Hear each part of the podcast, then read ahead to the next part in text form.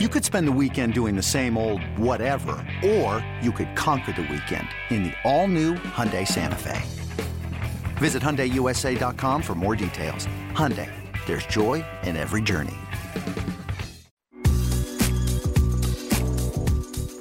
This is A's Cast Live, your comprehensive look at the Oakland Athletics. And the pitch is swung on, hit the right field, hit deep. Whitefield going back at the track over his head and over the wall. Do you believe that? And 29 other MLB clubs. Ramirez with a drive to deep right, away back, goal! Oh, Gohei hits a bomb out there by the Rocks. And boy, oh boy, this third inning is now showtime. It is a Judgian blast. All rise. Here comes the judge. Join us as we take you inside the baseball universe from humidors to spin rates to game changing moments. We have you covered. Spend your afternoon with us next from the town, only on A's Cast Live. Here's Chris Townsend. What What is happening, baseball fans? Also, Oakland A's fans, how are we out there today on a Monday? As we're getting you ready for the Athletics and the Texas Rangers. We're going to have first pitch at 5:05. A's Total Access brought to you by Chevron. Will be at 4:05. But what a show do we have for you today here on A's Cast Live? Coming up, we've got solid guest. We've got Stephen Woods, who does Ben and Woods the morning show on the Padres flagship station, as really the two hottest topics in baseball right now. No, it's not Chris Woodward, the manager of the Rangers, being fired. We will get into that. How about that? The Rangers don't have a manager. By the way, that's number four. We're not even into September. We've had four guys fired. How many teams are there in Major League Baseball? 30. Four out of 30 is what? 13%. 13% of all managers have been fired, and we're not even at the end of the season? How many times do I preach to you? These guys who keep saying that we have to listen to and we have to read, who want to preach patience, want to preach time, can't rush, guys. It's going to take years. We're going to lose, blah, blah, blah, blah, blah. Owners don't want to hear it. They don't. They don't want to hear it. We're spending millions of dollars. I want to win. You may get a guy who's patient. You may. But four managers have been fired. 13, it was where we have to round down. Was it 13.33333, whatever? Yeah, per, just three infinity. I, I would have liked to say 14%, but 13% of the managers have been canned. And there will be guys fired after the season. How many? Are we going to have 20%? 30% of everybody fired? We don't got time. Now, Mark Kotsay has time. Good news. But they're just showing you you're being lied to when you got all these media people, whether it's print, TV, broadcasters, they're all lying. They don't know what the hell they're talking about because they're all stuck in their old ways. You got to win. And you don't win, we're, you're going to be out. I mean, when's the most I don't know this number. It just came to me. What's the most managers ever fired in season? I mean, four is a lot. Yeah, I can't remember a time where there was. This is a lot. And this is a time when you got all these guys, you got all these guys preaching, you know, rebuild this, rebuild that. People don't want to rebuild, man. They'll take it for only so long. How about the Rangers? Well, we're going to sign. What I mean, we were told this by Eric Nadel, their Hall of Fame broadcaster. Everything's fine. They signed these two guys, knowing that this wouldn't be a great season, and then there's going to be a lot of pitchers that are free agent in the offseason, and then the Rangers are really going to go for it. Patience, right? The Hall of Famer, Eric Nadel. Yeah. That's what he was telling us. I mean, he's the play by play voice. Well, guess what? manager fired. That didn't happen. And he got an extension last November, right before the Yeah. lockout, right? Yeah. He got an extension in 2023 with an option for 2024, and he's fired before the end of this season. Unbelievable. But Stephen Woods will join us 2:30 Padres flagship station as once again two biggest stories in baseball right now continue to be the mystery around Tatis Jr. and I think a AL MVP race. If you said what are the top two stories, there's a lot of great series, and I got all the notes for you right here on all these series. You've got Mets playing the Braves. I mean, if the Braves are going to make a run, here you go, guys. Here you go again. Uh, a bunch of teams uh, hooking up in the AL East as you got the Rays and the Yankees, you got the Orioles and the Blue Jays. A lot of good series. Uh, Brewers, Dodgers. Got a lot of good series for a Monday. We'll get into all of that. But I think the two biggest stories right now, it's really Judge versus Ohtani, and it's Fernando Tatis Jr. So we'll talk to Stephen Woods in San Diego coming up here at 2.30. Sarah Langs on the MVP and so much more from MLB.com. And Robert Murray, national columnist from Fansided, he'll join us at 3.30. Jam-packed show. But I wanted to start the show with a simple phrase. Be careful what you wish for. Be very, very careful what you wish for. And I have taken, I guess you would say, hundreds of calls on A's players, other teams, free agency, long term. We don't sign anybody. How do I buy a jersey? Why can't that but that why can't that be us? Over and over and over again. And I have always said, I hear you. I understand. But I rather win. I rather go to the playoffs. I mean, people are bitching about this as the A's are in the playoffs and other teams are not in the playoffs, but they got guys with big contracts that you can buy their jerseys, but they're not in the postseason. It, it it's amazing. You wish it could go hand in hand, like like what the Warriors have. You'd like to win championship, have your franchise guys. That's great. But in baseball, doesn't seem to translate. Be careful what you wish for. What they have going in San Diego right now is a nightmare. An absolute nightmare. They went from trading for Juan Soto, Josh Bell, Josh Hader, talk of baseball. Oh my God, this is incredible. Doesn't matter that last time I checked, they were 16 back. What is it now?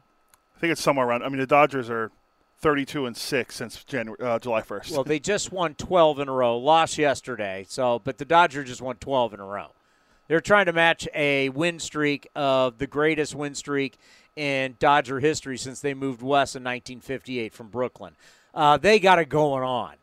yeah, they're they're a pretty good team. They're a decent little ball club. They might have a chance in October. Uh, I put I put it down there. If they go, I, it's a, it's in there in the playbook somewhere.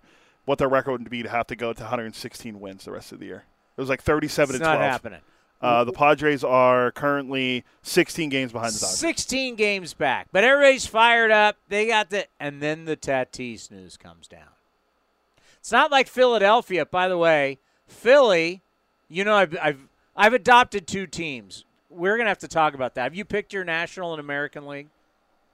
Well, if I have them, it's the Pirates and the A's. But we're talking about Oh. po- postseason teams. Uh, I'm talking about real teams. real teams, I'd I'm go. talking about real team. Pirates are not a Oh. real team. oh, then it's it's the Brewers. They'd be regulated by now. Uh, yeah, yeah, that's they would have reg- regulated years ago. Brewers and Who are your teams? oh, the people really want to hear who my AL team is Who's your AL team? the Houston Astros. Wow, you're going chalk. What, Brewers and Astros. Yeah, you're going chalk. Yeah, people are really thinking Brewers Astros World Series. You're going chalk. You know who mine are? Uh, The Fightins. the Phillies, You know who's? Guess who my American League team is? the Baby Jays, No, the Guardians. my Cleveland Indians slash Guardians. Yeah, I said Indians for my man Ray Fosse.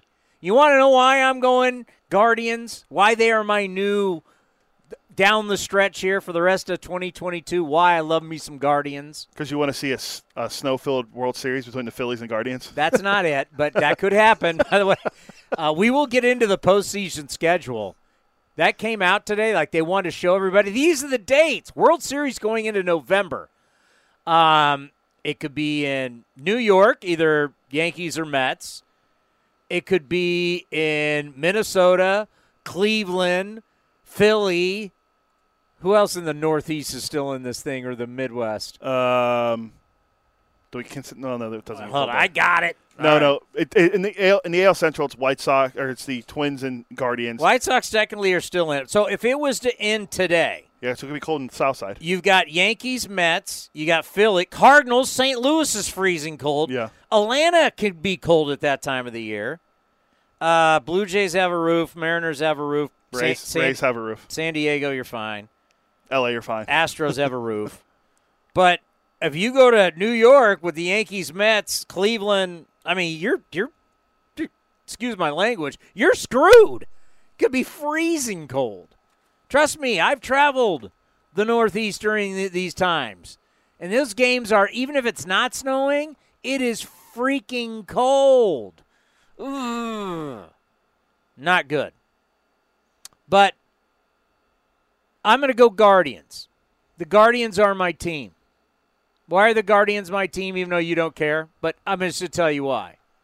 They pitch, they play defense, they make a whole lot of contact, and they steal bases. They've been stealing a ton of bases. You know that? Uh, I haven't. My guy, you know my favorite player is in all baseball, and I'm going to buy his jersey? Jose Ramirez. Steven Kwan. Oh, Barry's own Steven Kwan doesn't strike out. friend of the program is hitting and stealing bases. Sign me up for pitching, defense, contact, not doing everything off home runs. Yes, Ramirez should be in it. You know what? He he's gonna. You know what he's gonna be. Jose Ramirez is in, by the end of his career, which could be in Cooperstown. He could be one of those guys who's one of the great players to have played and never won an MVP. And it's not his fault.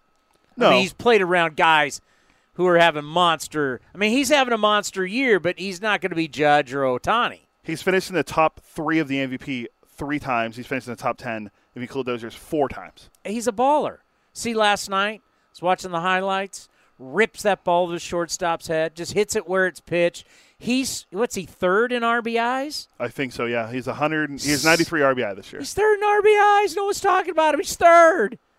He's having a my my my Guardians from here on out. Phillies got my Phillies took a bath over the weekend. You know what I need to get? I want an old school light blue Mike Schmidt jersey. Those are pretty sweet. Those are sweet. Or Steve Carlton. No Bryce Harper. No. Harper looks good in it. But Harper's taking BP today. Yeah. So be careful what you wish for. Back on track. So now with this kid who supposedly is the next face of baseball. Wasn't he on MLB The Show? Correct this year. All right.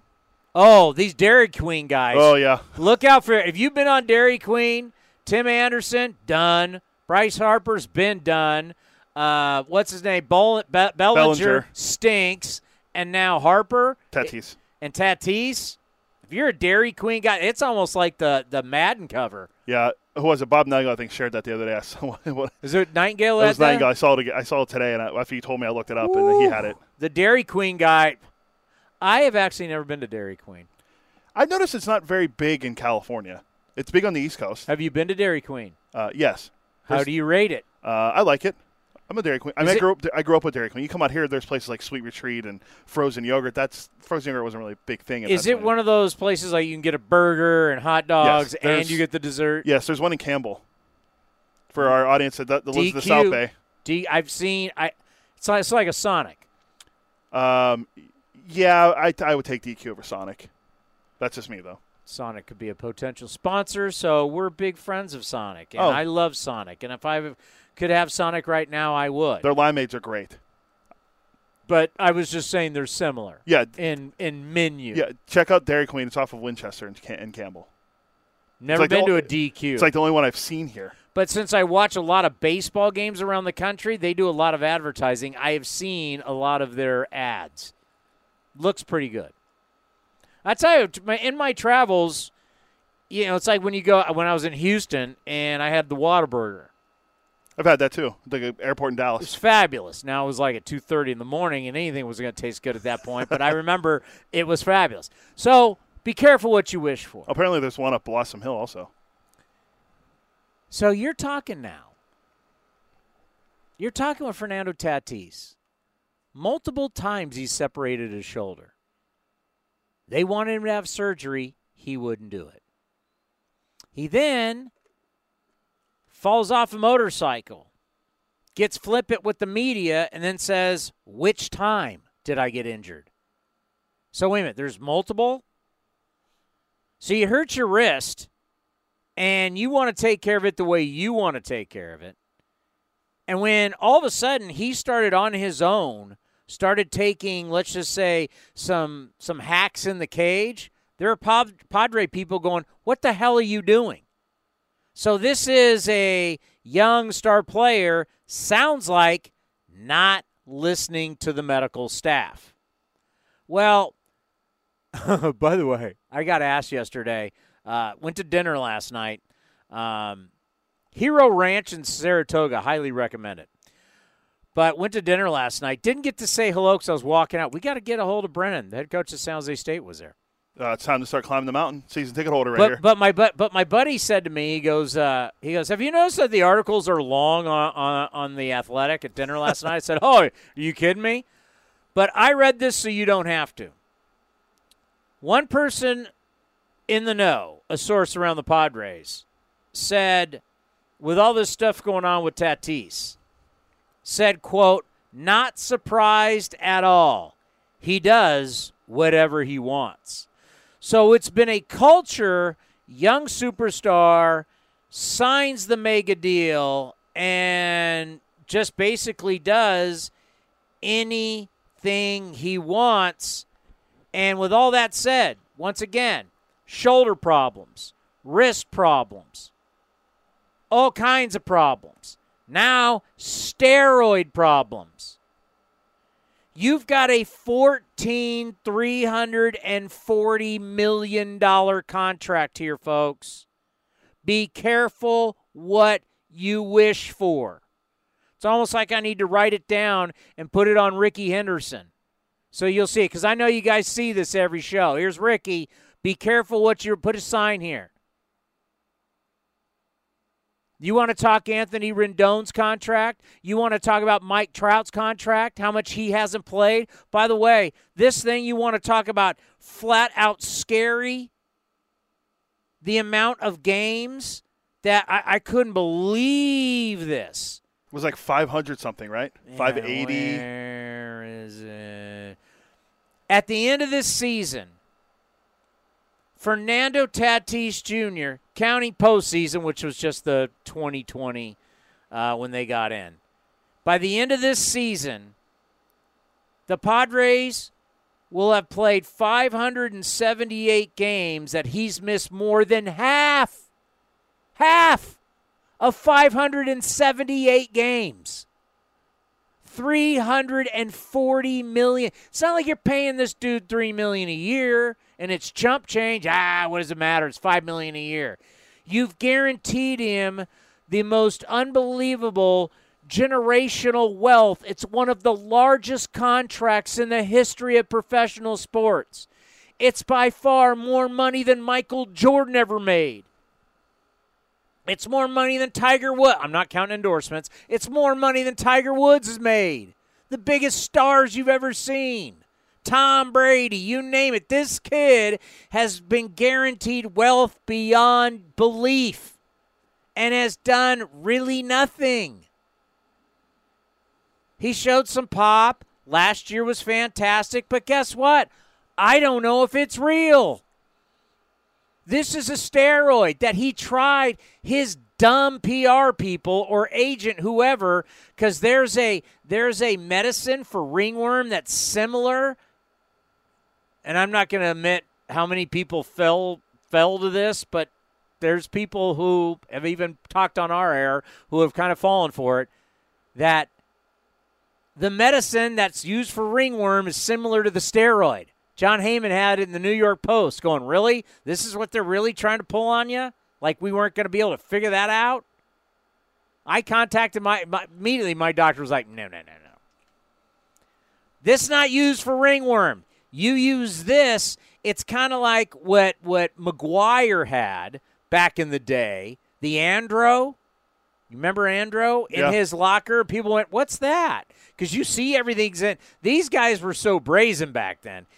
Andro is something that's that that you took when you're taking steroids to help mask it. Hell, McGwire had a bottle right there in his locker for all the media to see, and all the media there. They're like, "What's that?" This is something you take when you're doing other steroids. So now you're starting to find out this guy's probably been doing it when you were like, oh my God, super talent, Nando. Oh, this super skinny kid with this great power, Nando. Nando, you know what? I'm just going to go off what we've seen in the past. Too good to be true. Guess what? There's PEDs involved. If there's stuff we've heard about Trout, we've there Trout. There's been rumors. I've heard things, and I always say allegedly, but there's the TUE, the TUI, that you can take, and that's how. Um, what's the what's what's the drug all the college kids take to get focused? Oh, Adderall. Adderall. I did a show with that Aubrey Huff, and I know Aubrey Huff jumped off the rails here with his political beliefs, whatever. But Audrey Huff, Aubrey Huff is a world champion, and told me all about it. Yeah, you you get. He was able to take Adderall, which is a banned substance, because he had a TUI. So there are guys that are able to take testosterone. If you can prove that your body doesn't make te- enough testosterone, if you have some type of defect, you can get this, and baseball will test you for it. You'll everybody gets tested, and if it pops up that you've taken Adderall, but if you're allowed to, so to think that nobody's taken anything in baseball, you're kidding yourself. So I'm sitting here going, you're trying to tell me that this kid just got popped, and this is something you take if you're taking with other stuff. Be careful what you wish for. $340 million guaranteed. You now got Juan Soto. Great problem to have. But wouldn't you like to take that money and just make him go away, Fernando Tatis Jr.? Make his immature, broken self, because he's broken. Bad shoulder, bad wrist, bad decisions. It's bad, bad, bad. He's a bad invest. You know what he? You know what he's right now? 578 games. He won't even play in half of them. That's this year. Don't forget next year when he's still suspended, and he can't even play in the World Baseball Classic. Correct. I think it's 42 games he'll be suspended for next year. This guy officially is a bad investment. Wouldn't you rather be able to take that money now and say, "Here you go, Juan Soto. Here's 340. We'll add another 150. We'll give you 500. Whatever you know, whatever it is." I mean, you're now stuck with this. I mean, this kid. You have the A Rod from last night. Yeah, this is a clip from A Rod uh, on the KayRod broadcast. Uh, funny, Jeter was sitting right next to him, but here's what A Rod had to say when uh, Michael Kay asked him about uh, Fernando and uh, learning from his mistakes. Yeah, look, I have no no no regrets, no excuses for my behavior. It is on me. And look, uh, we'll talk about the Tatis thing later.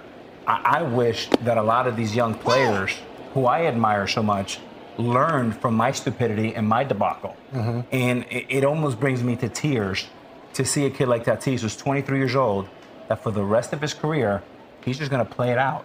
There's probably no Hall of Fame. I'm not going to go to the Hall of Fame probably because of my own mistake. Mm-hmm. And that's heartbreaking for me. It's heartbreaking to explain that to my daughters, but that's on me. So I get to be now, hopefully, a better friend, a better business person, more importantly, a better father. Okay. I'm not playing the oh, what a shame game. I'm not. You're a cheater.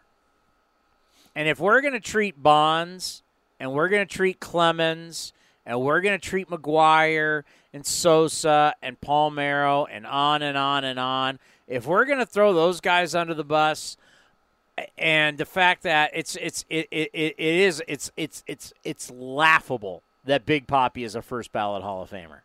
It's laughable. But it just goes to show like people like Nando.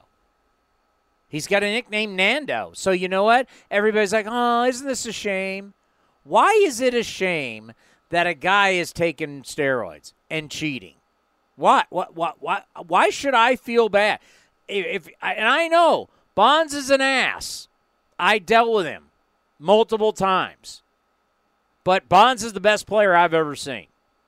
So if I'm going to go, oh, poor Nando, oh, Big Poppy, that's not fair that he passed a test. Oh, Big Poppy's different. Boston strong.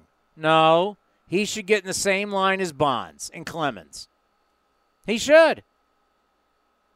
I mean that. I mean that's a reality.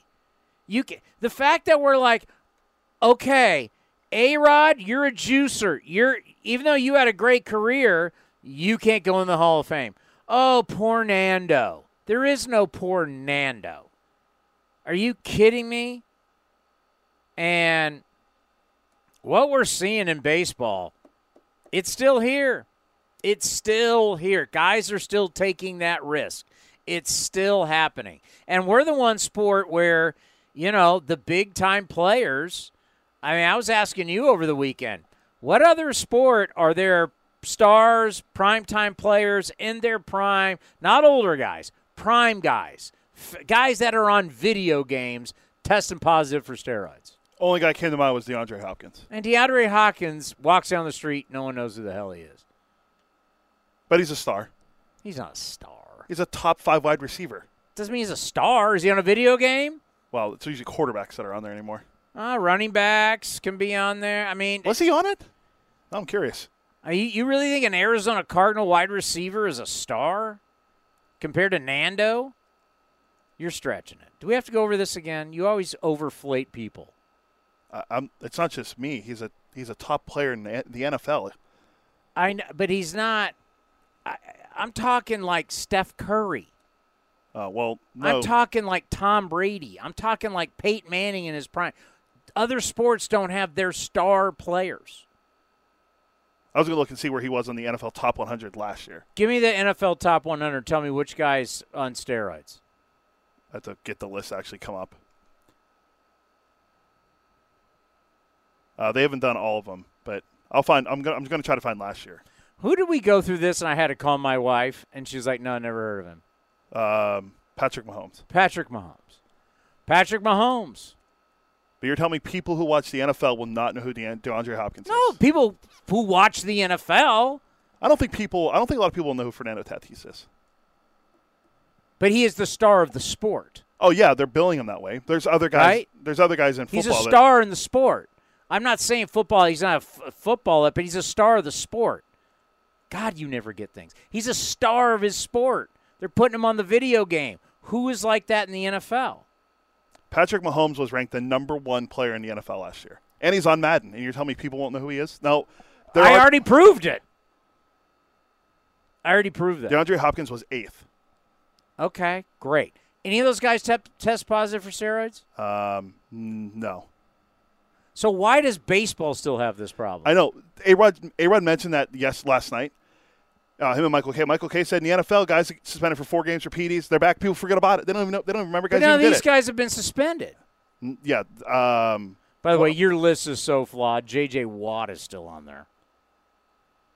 T.J. Watt. Oh, T.J. Watt. That He's was pretty J- good. Yeah, T- yeah He's TJ. pretty good.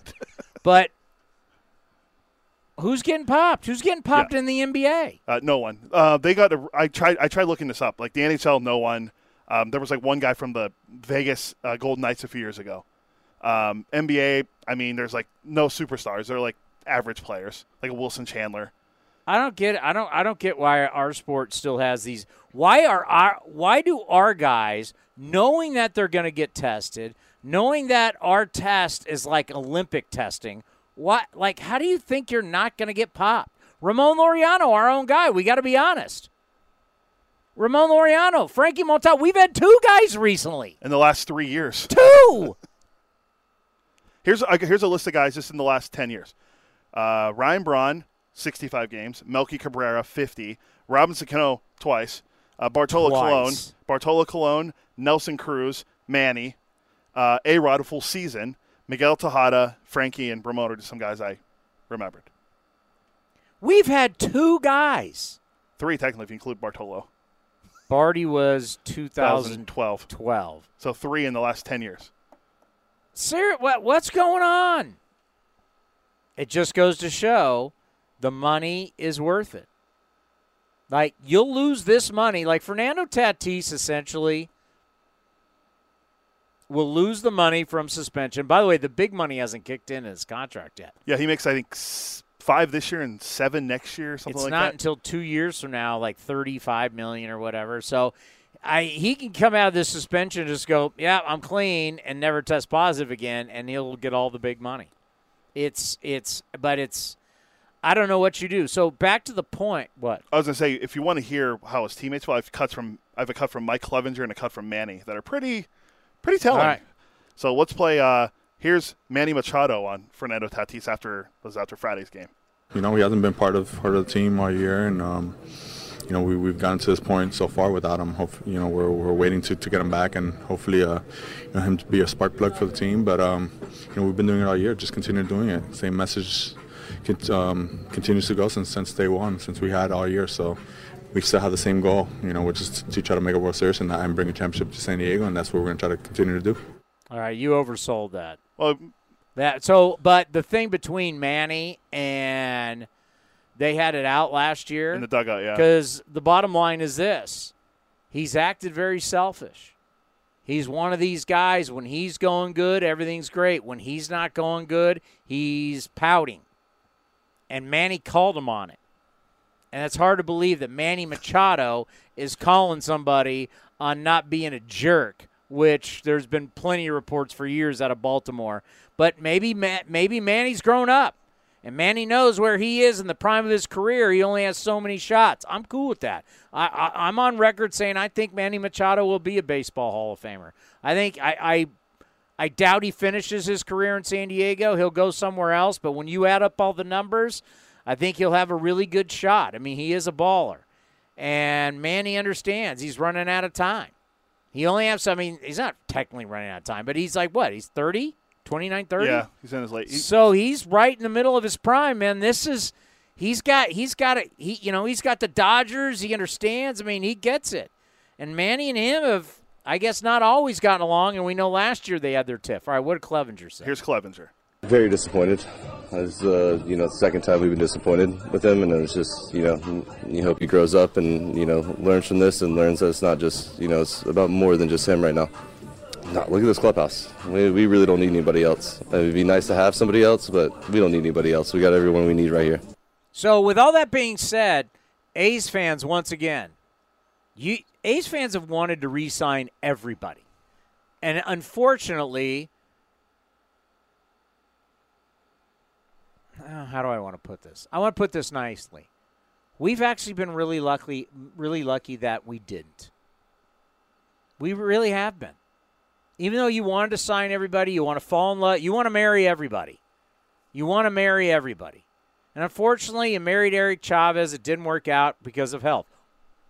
Shocker, most of these long term deals don't. Right? Nope. Na- name me one guy. Name me one guy starting from 2000 that went on, left the A's, had a long established career, and was worth a boatload of money. Yeah, no, there's. I was doing that for effect. There's not someone I could think of. People are going to say, well, Cespedes. and-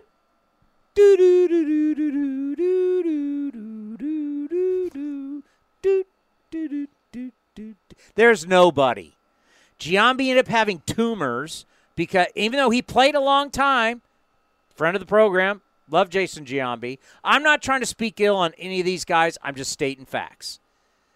Giambi held a press conference that he apologized to the New York media, but didn't say what he was apologizing for. Anybody remember that? Yeah, I do. He had a he had a press conference that was carried live nationally to say sorry, but he wouldn't say what he was saying sorry for. And he had t- tumors. Because what happens when you take human growth hormones and stuff, it speeds up everything in the body. And if you have a, some tumors, it can cause, even though thank God they weren't cancerous, it can cause them to grow. He had problems. Miguel Tejada had some good years, but nothing that was like, oh my God, look at the long term and longevity. Here, here's a guy the A's dodged the bullet on because he signed a major contract and he was kept off a postseason roster. Barry Zito, who they just honored Oh. this past weekend, in like Barry. I was there yesterday to watch the Pirates lose in walk off fashion, but to watch what the ceremony because they had it on at the wedding reception I was at. They had the ceremony the way they treated Barry Zito like he won every big game in the postseason for them. They were like he was up there in front with King. he won Game Five in the NLCS. He was big. He was that big. World Series. He was good. He that was- playoff in yes. 2012, he was huge for them. But what about the six years prior when you everyone hated him? Wow, look at you just hating on Zito. But you're right. Uh, there's a great example. Mark Mulder. He was out of the league a couple years after he left the A's. I mean, the one guy that stayed a long time, I wouldn't say greatness, but Tim uh, Huddy, he ended up having Tommy John, but he had great, not he had good, solid years for the Atlanta Braves. He'd be one I'd actually give you. I'd say, well, you would have had him long term. He would have given you innings. He would have given you games. Huddy might be a Cespedes. What the hell did Cespedes do other than home run derby? yeah, well, a lot of our fans would say that he should have been a guy they kept, or Why? Sonny, or Sonny Gray. Oh, oh yeah, I know. Everybody wanted everybody. You got to sign Sonny.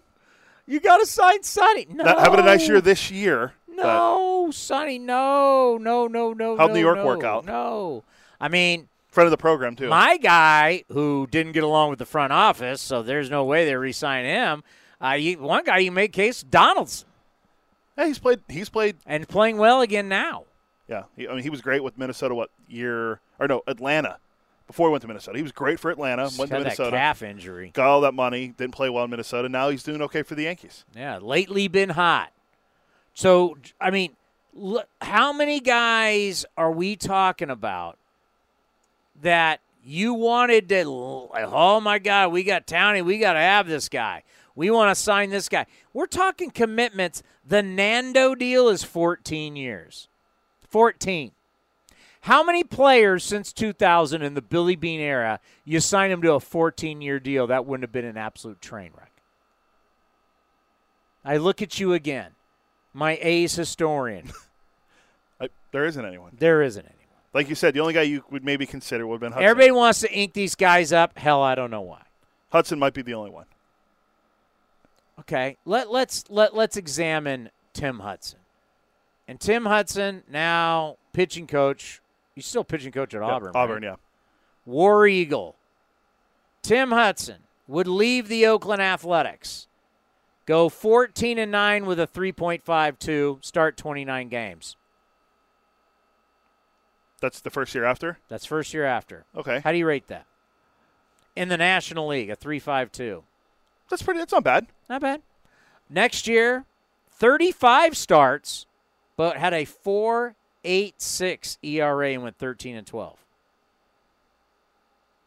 Down year. The next year, 16 and 10, 3.33, 34 starts. Pretty good. All right.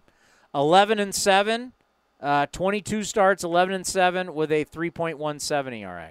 That's solid. Only only 142 innings. It must be, must have got hurt. Yeah, this is where uh, 33. This is the Tommy John. He only gave you seven starts. Comes back the next year, 17 and 9 with a 2A3 and 34 starts. That's All pretty right. good.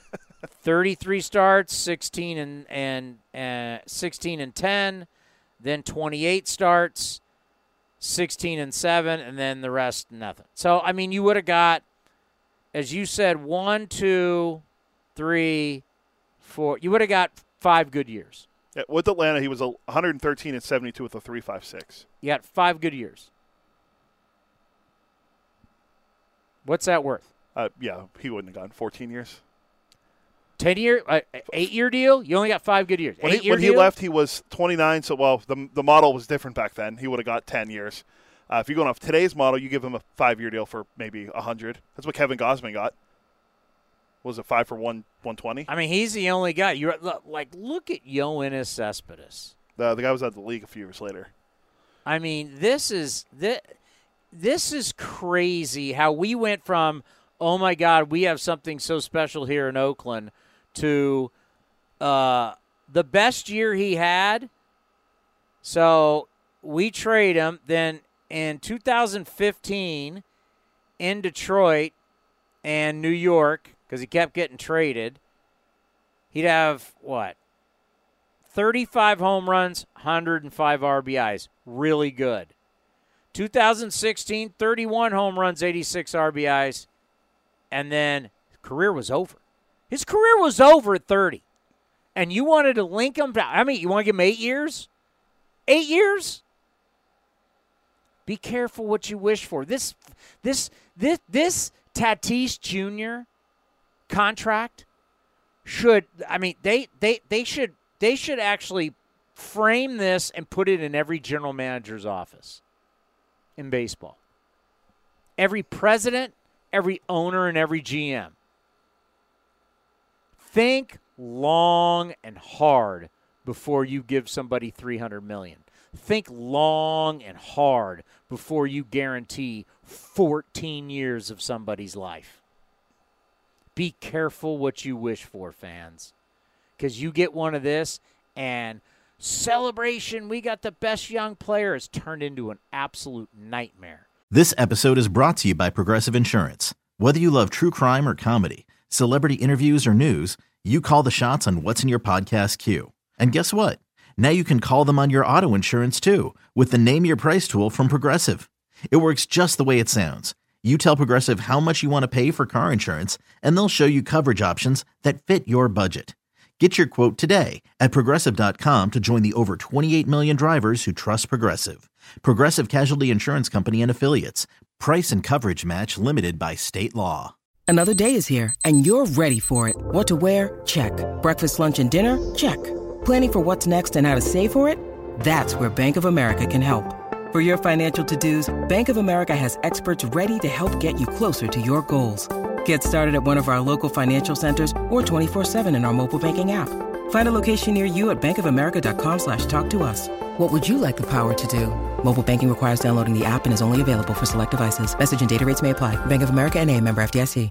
Earlier today, Stephen Woods from Ben and Woods, the flagship station in San Diego for the San Diego Padres, joined me, and we're talking about Fernando Tatis and San Diego went from a celebration to a, oh my God, what's happening? Stephen, thank you so much for coming on A's Cast Live. I can't imagine what it's like to do sports talk radio down in San Diego right now. It's like an absolute gift. You got the total present that is Juan Soto, and here's the Padres, and they're going for it. And then all of a sudden, you have the crash that is Tatis. Wow, what a wild week it's been down in Southern California. No question, and and you know, uh, unfortunately, we're getting a little bit too used to the uh, Tatis roller coaster here, and and you know, I'll, I'll start by saying it was a absolute kick in the gut uh, come Friday, sitting in my son's preschool, waiting uh, for my wife to come with my other son, and we're picking up my little guy and going to take him out to dinner for a big celebration, and that news came across my Twitter feed, and I, I mean, it was like panic almost. I, I it was an emotional, visceral reaction, you know, to seeing that news, and you just can't believe it, you know. And then it's been an entire, uh, you know, the five stages of grief all weekend, uh, and going through it and talking about it on the air uh, today with our audience. I mean, it's been, it's been, it's been a rough one to be sure. It's, it's a tough thing to swallow.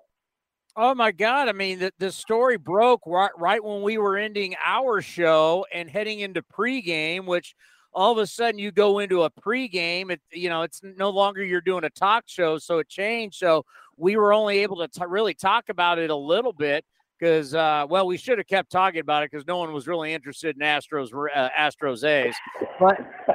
Uh, you know what people really need to understand like young athletes have screwed up a lot like that's not something yeah.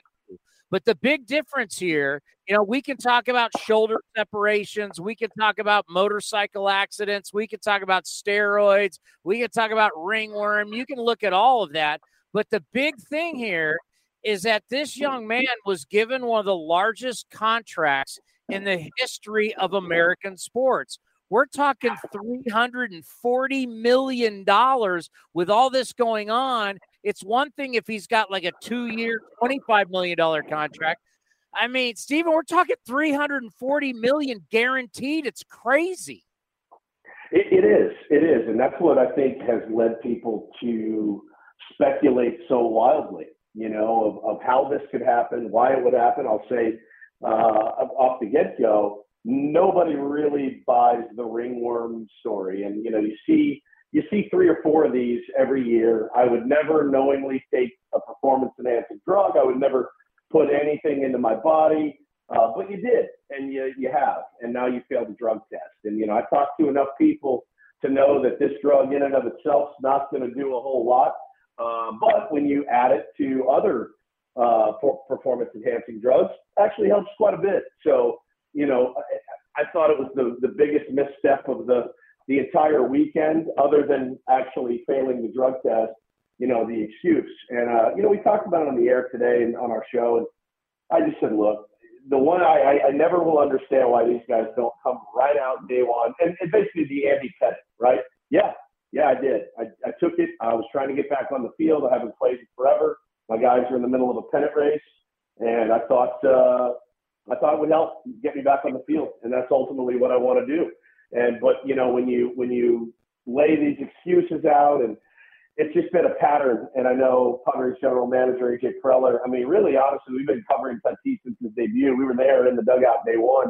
I've known him for a while, and he's a good kid. I mean, make no mistake. Like he's a good kid. I, rain delays. The dude is out of the locker room signing balls for little kids. When there there was a shooting in Washington, uh, Fernando was helping pull people into the dugout.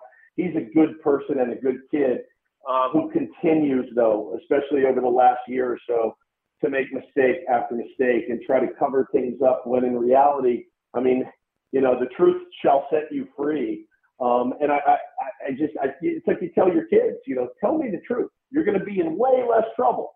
if I find out you covered it up, then you're toast. And all it's been, you know, for the last year or so has just been cover up after cover up and misinformation and disinformation and a bad attitude, you know, getting kind of lippy with reporters when they ask him about his motorcycle accident and you, you respond, well, well, which one? You know, that those are the kind of things that a 22, 23 year old kid that has $300 million guaranteed you're seeing the ego really win out uh, when common sense is just not it's just not prevalent in that kid's life right now. There's an article in the Athletic today, and I just know this having been in baseball a long time. We all know our teams better than anybody else. And I'm just, I'm reading this article, take it for what it's worth. But in this article in the Athletic, they talk about how Tatis opted not to undergo shoulder surgery. When recommendation was to do it. Uh, his comeback now with the wrist, maybe trying to come back too early. And then this person, the source, says, not surprised at all. He does whatever he wants. So, has yeah. there been culture around the Padres that from the time he's coming up as a young superstar, he's done whatever they've wanted and they've always turned a blind eye? Yeah, I mean, I can't sit here in, in good conscience and say that I haven't heard the exact same things. Um, and I don't, you know, I'll be honest with you, I don't know how uncommon that is. We all went to high school, right? I went to high school. You guys went to high school. Um, I also I went, went I, to. Hey, I went. I went to Crawford High School in San Diego. Oh, beautiful! I've, I've played baseball at Crawford many times. Um, it's it's it's it's athlete culture, guys. I mean, I also went to Holy Cross College, home of Rudy, right? So I'm right across the street from Notre Dame. I was a bartender at Notre at a Notre Dame college. All my buddies were Notre Dame football players and lacrosse players. Um, guys, this stuff's been going on forever. And it goes in high school, and these days it goes in middle school. You know, I mean, guys are getting scouted by Alabama at age 14. This is a problem. And the lack of accountability is a problem. I saw Rex Chapman tweeting yesterday about how he was given grades in college. Yeah, just give him a B. Just pass him, right? We need him on the team. It, it, it, at some point, it's all of our responsibility to make our own decisions. Absolutely. But when you grow up in that culture of everything handed to you, the thing that really irks me the most, and I said it today, is you know, you've got a father that had a long, successful career in Major League Baseball. You were supposed to know better. And it seemed when he came up that he did. I mean, our, our talking points on him for years were, oh, dude, he gets it. Day one, the guy's not nervous. He knows he belongs there. Like he is a fit. And he was. And he's been so fabulous and fun to watch and cover. And after this latest, you know, with the motorcycle thing, I think the shine started to come off of him a little bit when he wasn't being accountable um, at all to to the organization, to the fans. His father in the media saying no, there was no accident. I mean, it's just a constant cover up going on for the last year or so. So make no mistake that that's not a um, that's not a new thing in sports. A superstar being able to have carte blanche and do what he wants. I mean, in these days, like I said, it starts in friggin' middle school sometimes. Um, Tatis is no different, no different whatsoever from from everybody. It doesn't make it okay, and it's not an excuse. But I mean, we we've seen this forever. You know, we learned a lot about performance enhancing drugs is up here in the Bay Area. We were the epicenter with the Balco scandal. And yeah.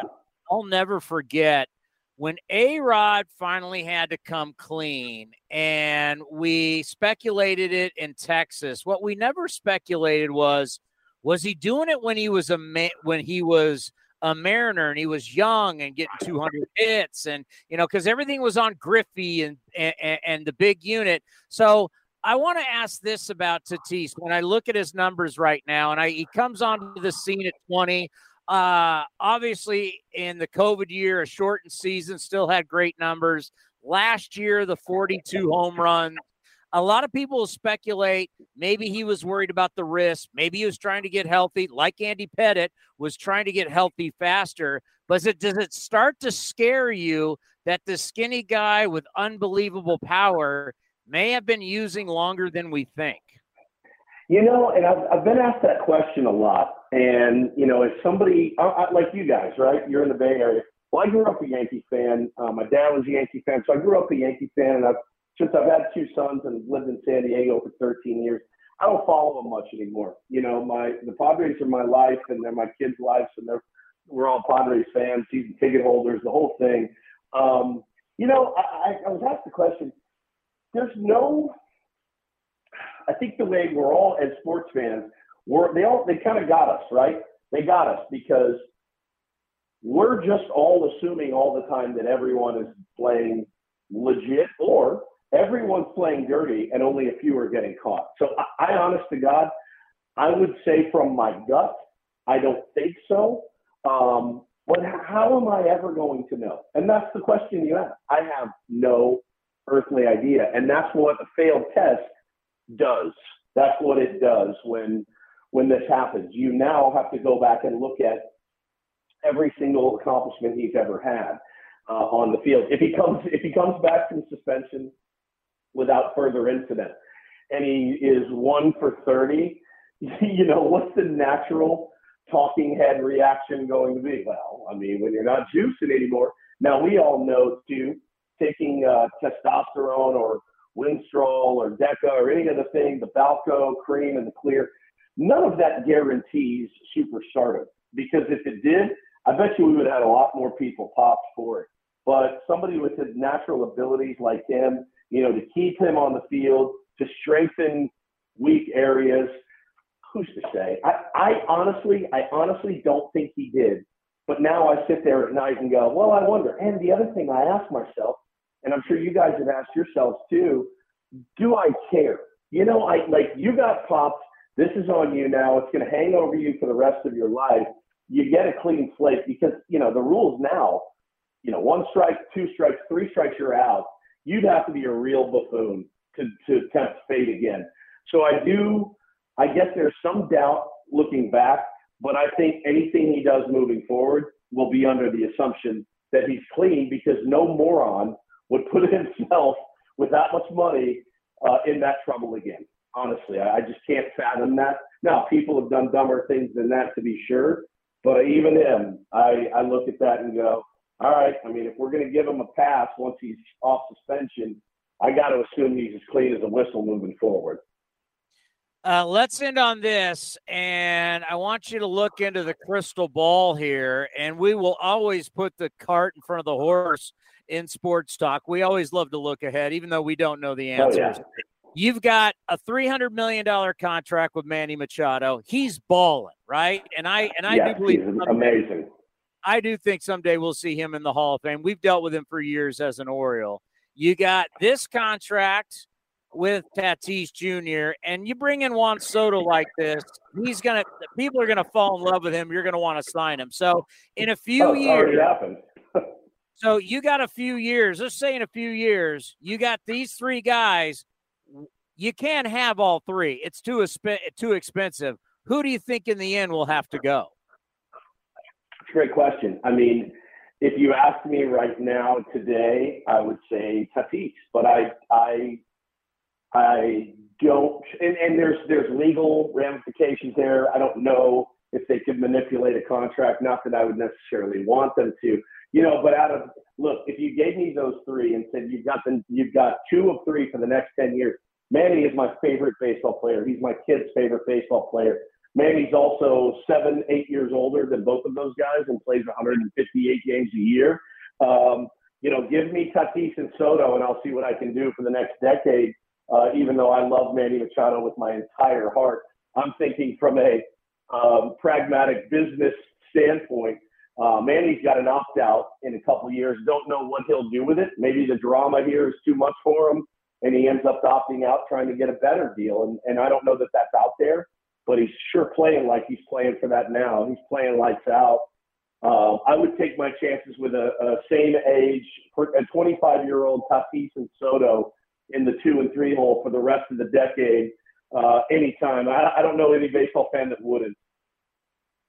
Well, I'll tell you what, there's a lot of A's fans pulling for the Padres because our good friend Bob Melvin is down there and what Bob has meant for the A's for all these years. So, uh, and, and, even though the Dodgers have a big lead, and you can say this for all the teams chasing the wild card, you just got to get in. And once you get in, it's anybody's game. Hey, thank you so much for the time. We know you're on in the morning and it's not easy. You don't really want to do much after work. So we appreciate it. We'll check in later during the season.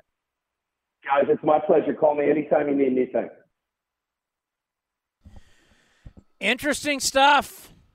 And I tell you what, for a town that is starving for success. They, I, I will give them this, and obviously a lot of you know I grew up there. I will give them this. The one thing that the Padres needed to do, which I don't know why we can't do it, is take advantage of the Chargers leaving town. Chargers left. Chargers went to LA. There's a ton of people that said, ah, we're done with you. We're done with football. You, you got your own town, your own market, and they're averaging 37,000 people. That was before Soto and Bell and Hader. Averaging 37,000. Now they got a new ballpark. Obviously, it's not new anymore, but they got the ballpark. It's downtown. But they've never had the success that we've had. I mean, we're just going to the playoffs every year. With no Raiders and no Warriors. See, the Warrior thing, people still trying to count like that. People still trying to act like that. Oh, they just moved across the bay. No, they left town. But I'm done talking about attendance. I got, I, am done. I, I was done with that years ago.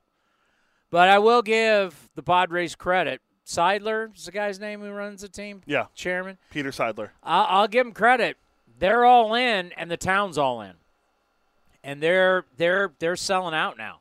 They're getting 37 now. They're I don't know what a sellout is 40, Probably 42. around there, yeah. So they're all in. It's one thing that Bob Melvin said, and I've talked to Melvin about it. It's electric. Everywhere you go, people are talking about it. People are in. They're excited. This guy, you hear this guy?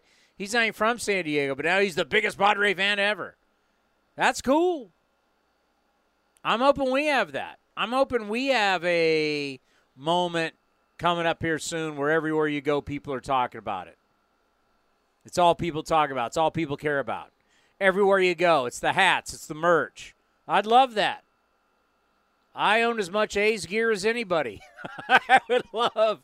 I have a million hats, a million shirts, jerseys. How about the how about the new uh, last bar shirt today? Let's catch up. An homage to Hal, the hot dog guy. Huh? We got Sarah Langs coming on. Yeah, she hasn't joined yet, but All right, coming up next, Sarah Langs from MLB.com. She always has nuggets for us next, right here on A's Cast Live. When you need mealtime inspiration, it's worth shopping Kroger, where you'll find over 30,000 mouthwatering choices that excite your inner foodie. And no matter what tasty choice you make, you'll enjoy our everyday low prices, plus extra ways to save, like digital coupons worth over $600 each week. You can also save up to $1 off per gallon at the pump with fuel points. More savings and more inspiring flavors make shopping Kroger worth it every time. Kroger, fresh for everyone. Fuel restrictions apply. A's Cast Live continues from the town. Here's Chris Townsend.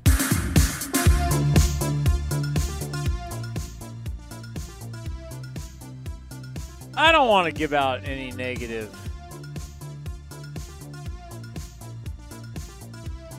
stats here on the athletics, but since the great Sarah Langs is coming on, this is the kind of stat, like if we asked her a question, she'd go back and research and find this stuff.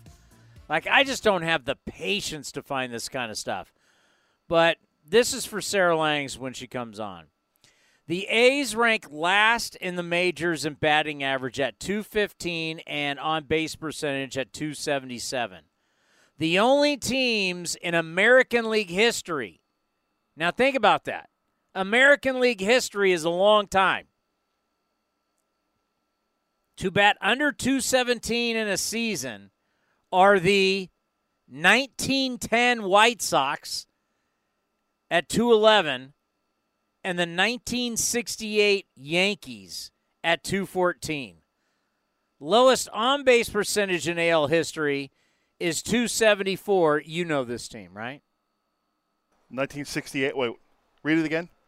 The lowest on base percentage. How do you not know? This is like the easiest question in the world. Who's got the lowest on base percentage in American League history at 274? This is, I mean, this is probably standard, easy, trivial pursuit baseball question. I feel like you're going in a facetious direction here, so I'm going to say Cleveland Spiders. The 1905 Washington Senators. Sarah Langs from MLB.com joins us here on A's Cast Live. How are you? We have missed you.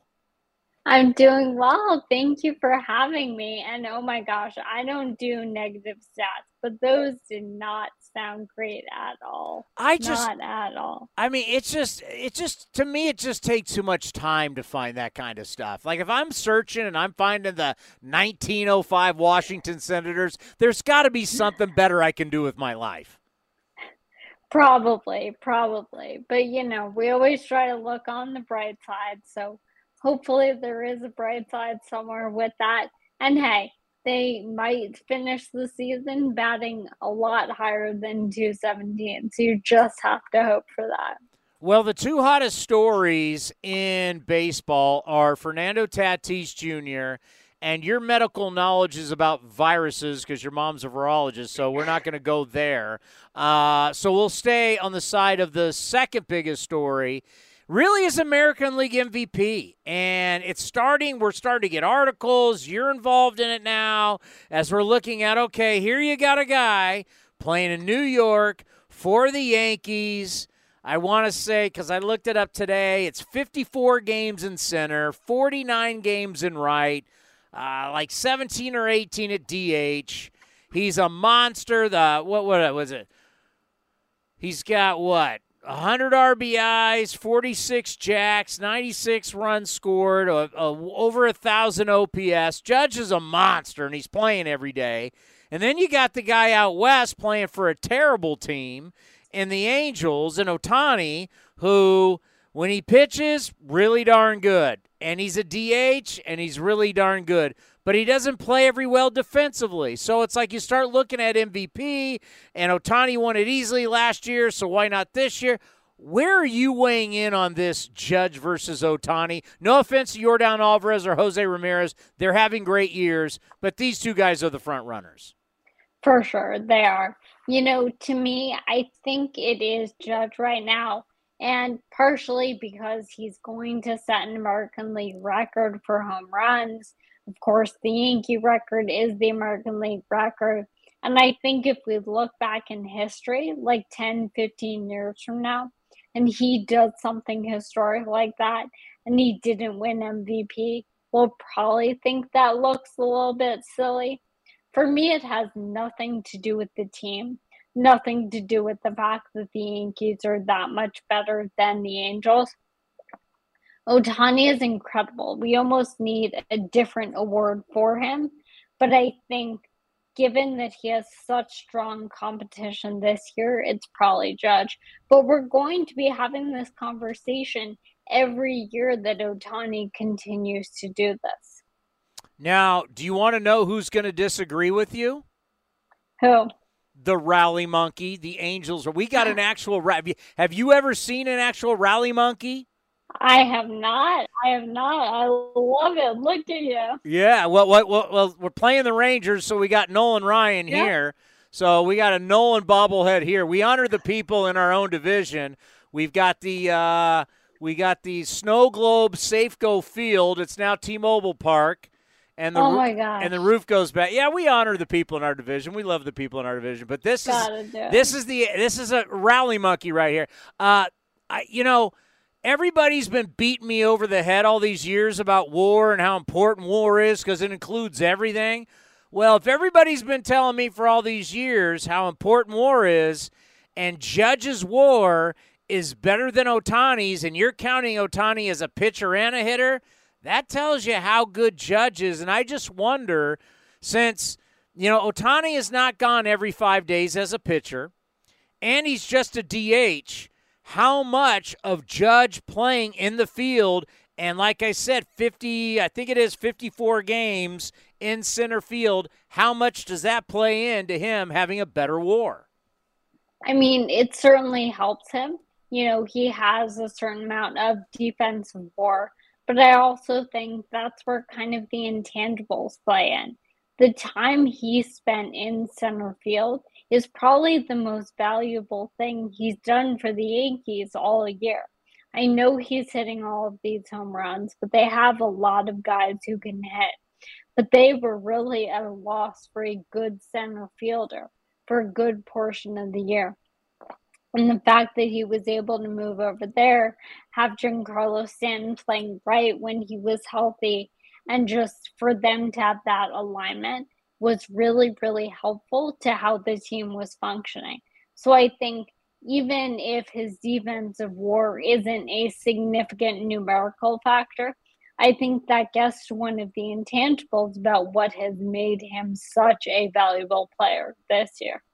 Yeah, it's crazy when like the A's are playing the Yankees and he's out in center field. It's like it's like watching an NBA power forward play center mm-hmm. field. You're like, I just can't believe a guy that big is playing center field. It's crazy. I, I do agree, and and I'm not gonna I'm not gonna go on the oh one guy plays on a better team. I'm not where I mean just when you look at the volume of what Judge gives you, I'm not so if Ohtani goes out and he gives me six innings and he strikes out a ton. It's like, okay, he gave me six innings. I now got to get these other innings, or he goes five or six. I'm just, I'm not impressed by pitchers who only give me five or six. I just, it just doesn't do much for me.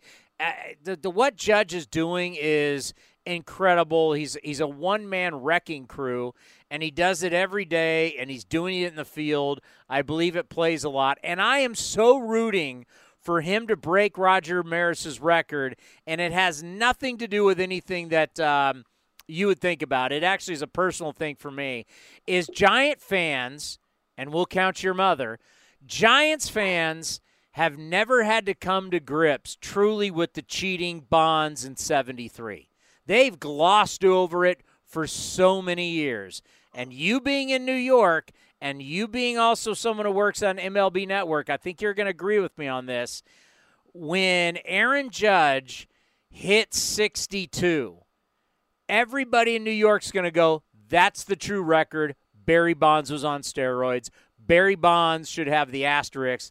And I believe the New York media is going to run over the soft San Francisco Giant media. They won't be able to handle it. They're going to try and defend Barry, but it's going to look ugly because you're defending PEDs essentially. I think for the first time, Giant fans are going to have Giants media, which basically they all are Giants fans. We know who they are. Uh, they're going to have to defend this, and it's not going to look good. And I can't wait to see it. I'm actually rooting for Aaron Judge. Well, we'll see. I mean, what I will say is, you know, I go with the numbers. So when I go to baseball reference, we have Sammy Sosa, we have Mark McGwire, we have Barry Bonds. They're listed right there. So, you know, I mean, these numbers exist regardless of what may have happened and root to them. But I do think there may be a narrative there. But even regardless, even not to, you know, uh, imply any fighting or anything like that. To break a record that has stood for so long in the American League, you were discussing the American League. Think of how many individual player seasons that is, and the fact that these are the New York Yankees, the most hallowed franchise in all of sports.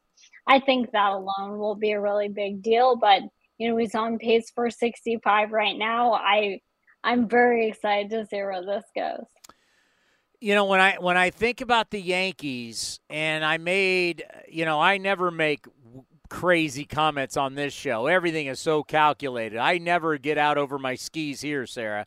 I did make a prediction back was it june cody that i made the prediction about the yankees? Oh yes it was. I made a guarantee in june that the yankees won't go to the world series and won't win the world series because when the a's were back there everybody had already crowned them and wanted to make them champions. I go they're too one-dimensional and still to this day, like 52% of all their runs come from home runs. And they're, they, what was it? There's only they've only won three games now. When I had this stat, it was a, probably like a week ago, but they haven't been winning games. They've only won like three games this year where they didn't homer. So if they get into a postseason and they get into a series where they face anybody who's kind of hot, man, I'm not I'm not I don't know how much stock I'm buying in the Yankees as a playoff team. Would you agree or disagree? I do think that we saw when they faced the Astros that they are not necessarily in the same class as the Astros. I think they were for a period of time this year, but I think early in the season they were probably overperforming a little bit. And now I think they're probably underperforming. But I think that true answer in the middle is still not as good as Houston. And we'll see. I mean, who knows what a hot Mariners team could look like in October? You just never know. But I do think exactly. I mean, hot with the snow, maybe a cold team, maybe that's a good thing for the snow globe, who knows. But regardless, I do think that we've seen the issues with their pitching staff, especially over the last month to two months here. Their bullpen is in pretty dire straits right now with how Clay Holmes has been pitching, the injury to Michael King, all of that. So we'll see where they end up. I mean, I agree, it's certainly a one dimensional offense. I think they have the ability to be better offensively but I worry about that pitching overall. And again, when you're facing these really good pitchers in the playoffs, as you said, if you can hit those home runs, you could be in a really tough spot. Well, I'll tell you what, talk about pitching and breaking news. You know, watching what the Dodgers have done, winning 12 straight. Obviously, that ended yesterday in Kansas City. They're trying to tie the record for the LA Dodgers. It was like 62 and I can't remember the other year, but that 13 straight was the record since they moved west in 1958. They fall one short. Uh, and there's been all this talk about look how great the Dodgers have been without Walker Buehler, without Walker Buehler, and without Clayton Kershaw. The breaking news that just came down right before you came on, we were commercial break.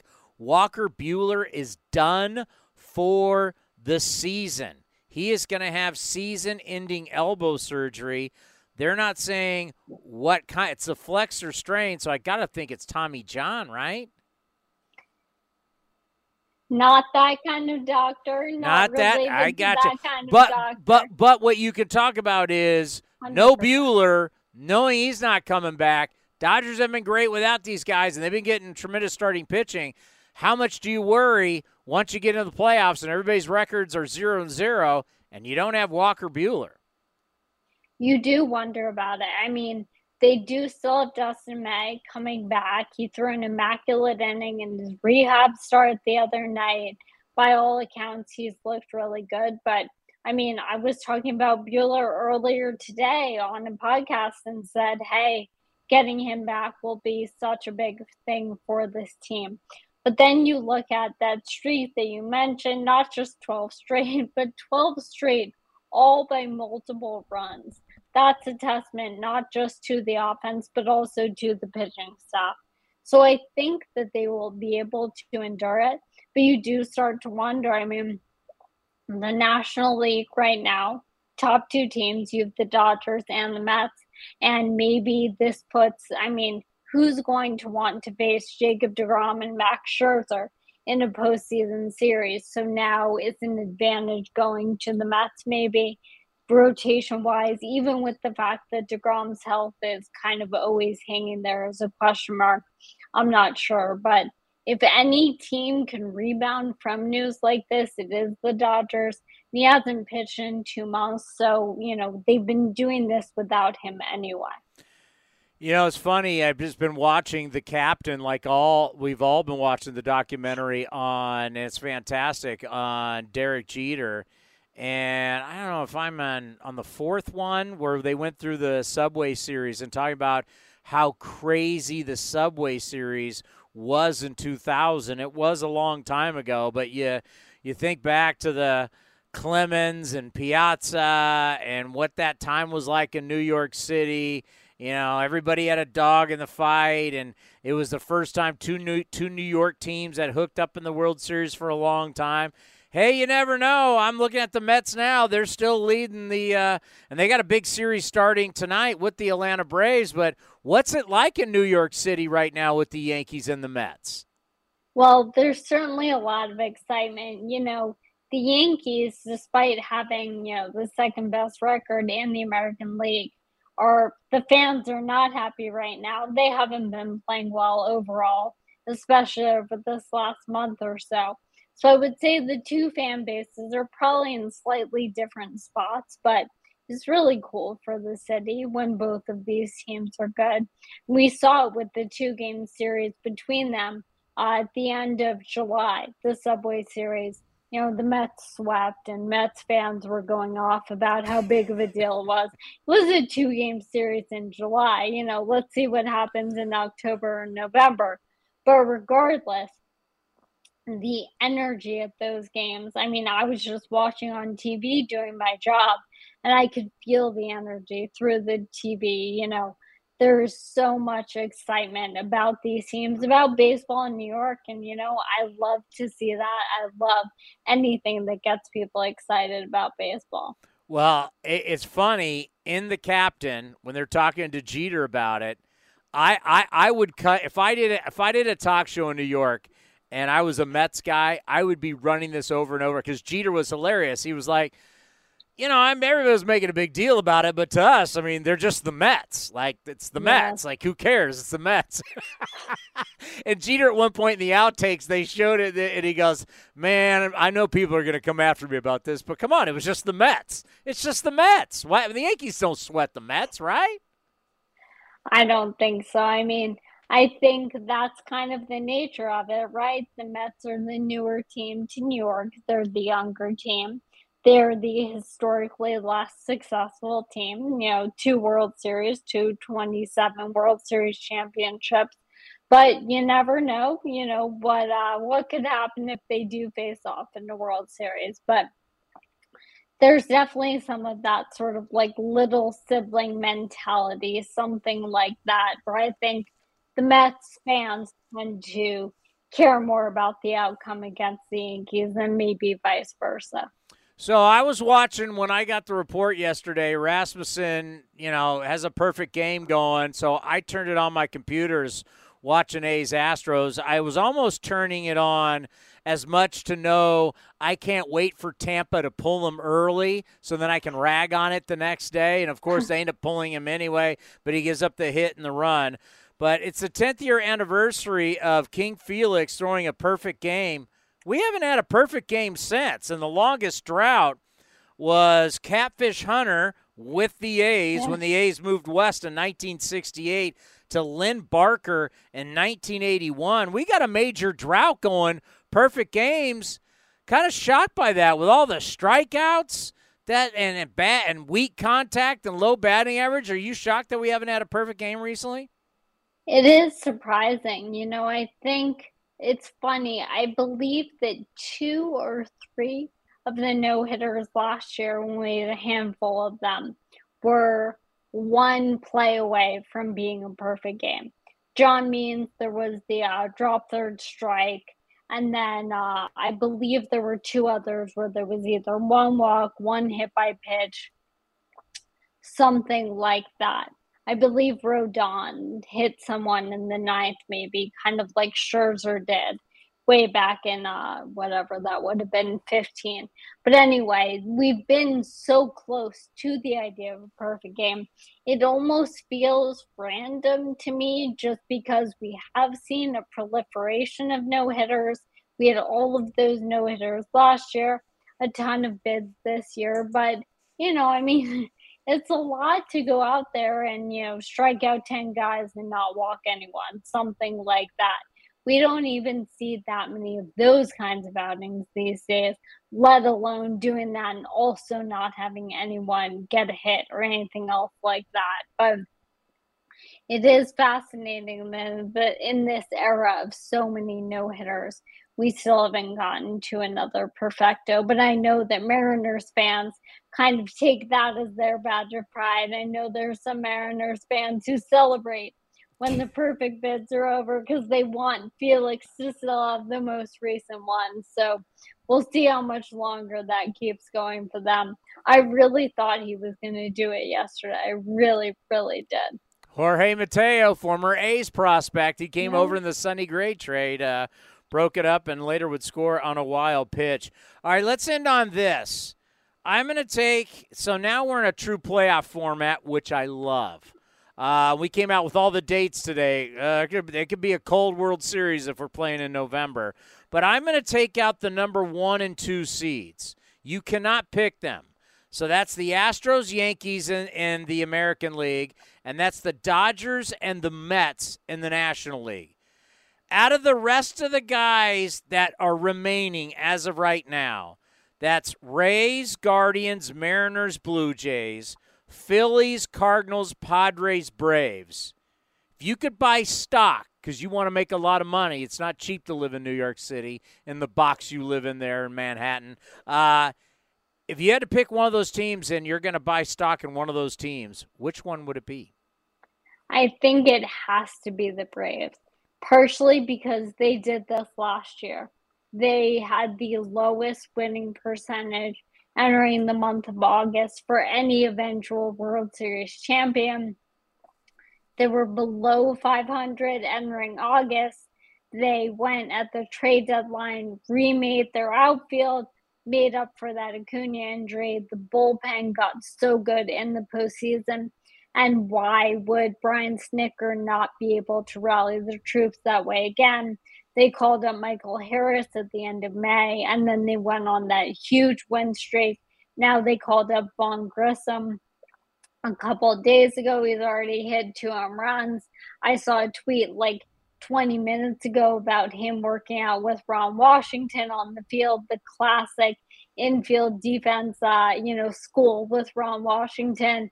If he is doing that, he knows what he's doing. So I think if I'm taking a team outside those four, I would go with the Braves. But again, I mean, are we really going to see, speaking of droughts, are we really going to see a back to back champ? I don't know. Been a long time since the Yankees went back to back. A very long time, the longest drought ever that we've ever had. And, you know, that speaks to how difficult it is to get through this grind. And now, of course, with that extra round, the Braves, if they were to do that, assuming they don't overtake the Mets there, would have to get through a lot to do it. Well, it is great to see you. Thank you so much for the time. You be well. We'll be watching you. We'll be reading you. We'll be just following on Twitter. We'll just be following the multimedia career that is the great Sarah Langs. Oh my gosh. Thank you. So great to see you guys. Thank you so much. Take care. Bye bye. Sarah Langs. Nobody better. Follow her on Twitter. At S Langs on sports. There you go. And she just puts nugget after nugget after nugget out every single night. Do the people over do, do the people responding love Sarah Langs as much as we do? Uh, no one said anything yet, but um, there are people watching, so they must they must. I mean, how do you not love Sarah Langs? I mean, she's, She's going with the. Bravos. Hey, by the way, how many guys under 25 do the Bravos have? Now with Grissom up. Let's see: Grissom, Michael Harris, Acuna, Albies. Albies. That's four. I think I think William Contreras, their catcher, is under 25. Five. Their starting rotation, most of them are under 25. uh, They're either 25 or under 25. So the world champs have a bunch of dudes under 25 who didn't have 1,500 innings pitched. Five. Wait, a wait. 15 was it 1,500 at bats? 500 innings pitched. I mean, my God. As you saw today, Chris Woodward, he gone. Four managers fired already this year. So you want to preach patience and time? Man, most people don't have patience and time. And he just got it once again. He just got an extension for 2023. He had an option for 2024. You want to, you know what? Chad Pinder gets 1,500 at bats in the minor leagues, and that's great. Seth you- Brown. Seth Brown. Skye Bolt. They're going to get. You know what? Daniel Susac, who was just drafted, if he's that good, he doesn't do 1,500. Hit his first home run on Saturday night. You're you're a top draft pick out of college, two years, and let's go. How long? Posey wasn't even two years. Uh, yeah, I don't think so. He's right out of Florida State. I mean, he played. I know he, he. I think it was in his second year he got called up. 2000, what do you call it? 2010 would have been his rookie year. He won rookie of the year that year. Yeah, that's what year. The first year they won the World Series. Yeah, I don't know if he got called up early in 2009, but it's or at some point. But let's see. Posey's first full year was he played seven games in 2009, 108 in 2010. So yeah, so he did not start with the big club in 2010. He got called up, and the rest is history. yeah, his first game in that year would have been So put it this way, Buster Posey played in 115 minor league games. That's it. his first game was May 29th of 2010. That's it. No 1,500 at bats. Stop it.